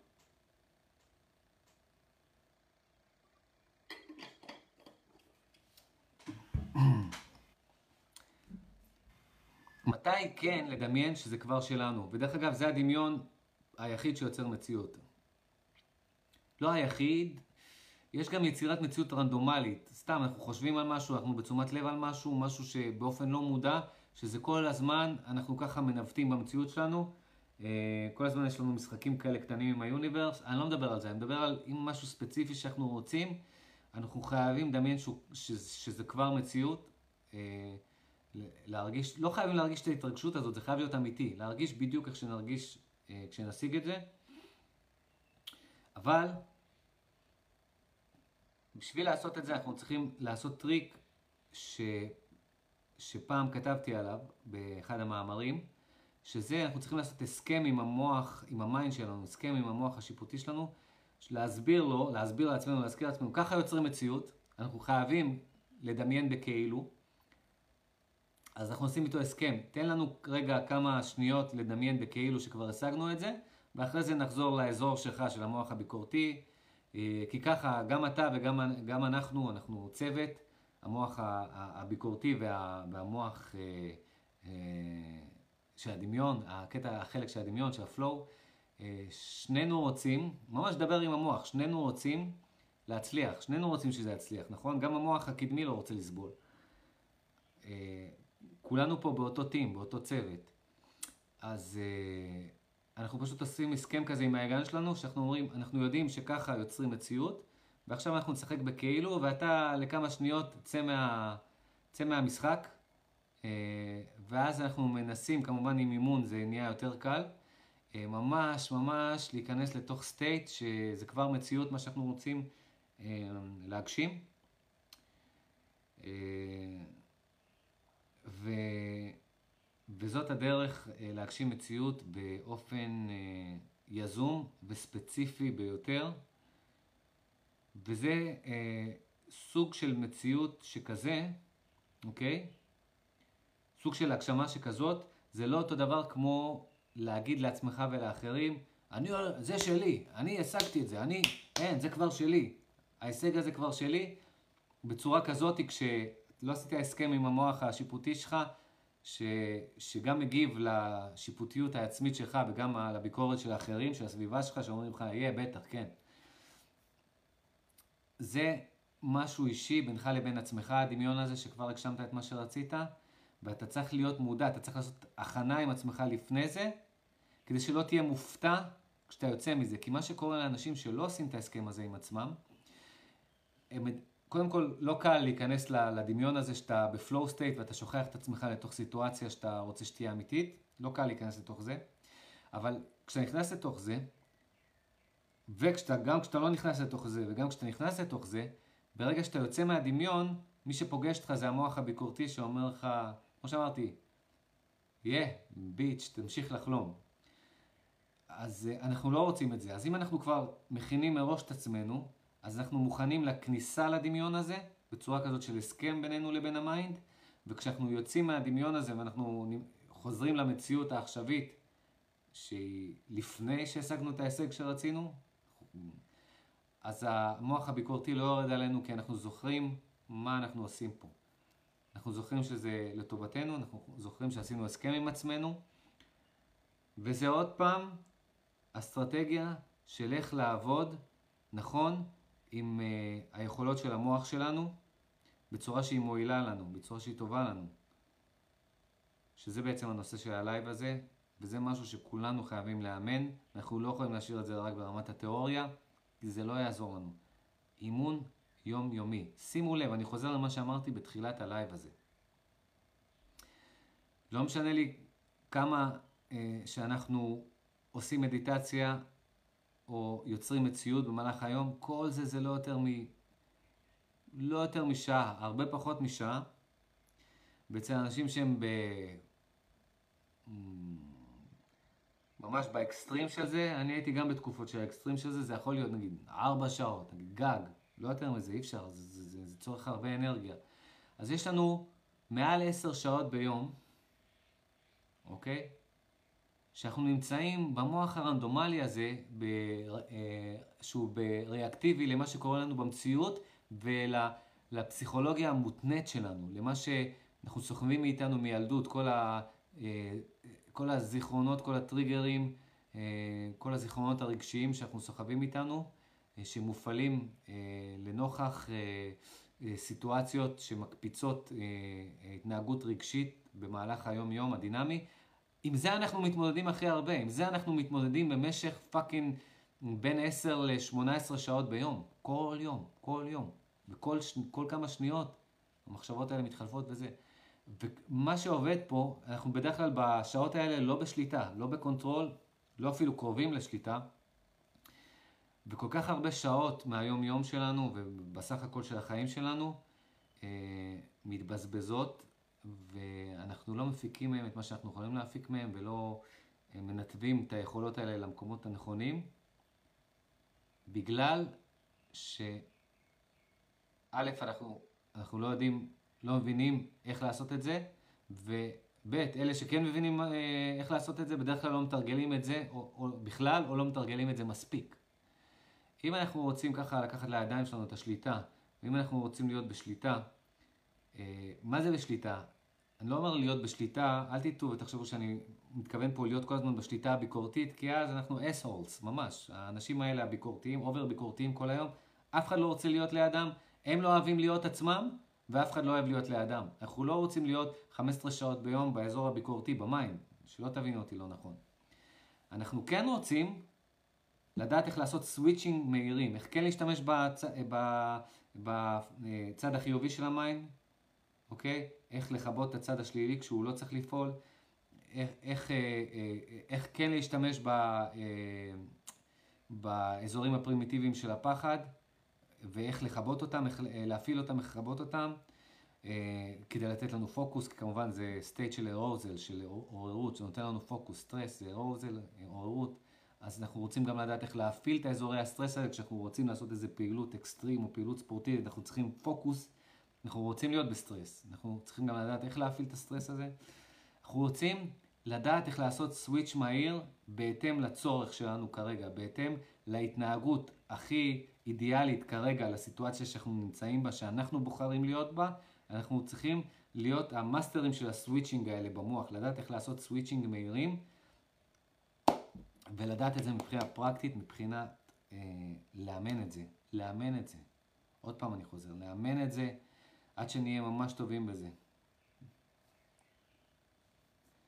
אה. אולי תעשי מפגשים באזורים בארץ לריפוי לגילאים שונים. קודם כל אני אה, לא רואה את עצמי כאיזה מרפא או משהו כזה. אני מכוון אנשים לעזור לעצמם. אבל כן, מי שרוצה לעשות איתי סשנים, אני עושה אה, סשנים אישיים, יכול לפנות אליי בפרטי. בכיף. זה יותר עבודה, מה שאני עושה פה זה קבוצתי, יכול להיות שאני אעשה עוד דברים קבוצתיים יותר מזה, אבל אה, לפעמים צריך להיכנס פנימה ולהבין את הקונטקסט. כי מה שאני מסביר פה, אני לא חושב שכולם יכולים בקלות ליישם את זה. כולם יכולים לשפר את הנקודת רפרנס שהם נמצאים בה עכשיו ולהשתפר, אבל לפעמים דרוש מישהו מהצד כדי אה, לראות את הדברים שאתה לא רואה, ולראות את, ה... כל הקטנות האלה שאתה לא שם לב אליהן, אוקיי? עוד משהו?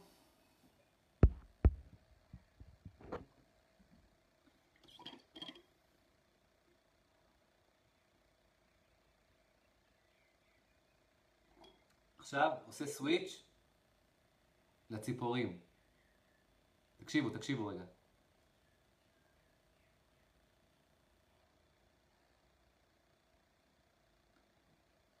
בכיף עליזה. רואים עכשיו, הייתי איתכם פה בלייב הזה, במוח הביקורתי, ב mind, הייתי איתכם ב flow, ב flow, עם התוכן, עם המידע.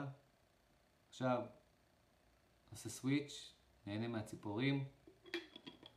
בכיף, ז'קלין, תודה גם לכם. ונסיים את הלייב הזה. תודה רבה לכל מי שהשתתף. מי שהצטרף באמצע וזה, תראו את הלייב הזה מההתחלה. לייב סופר חשוב. אה, דברים חדשים אה, שלימדתי את עצמי דרככם. אוקיי? ביי חבר'ה.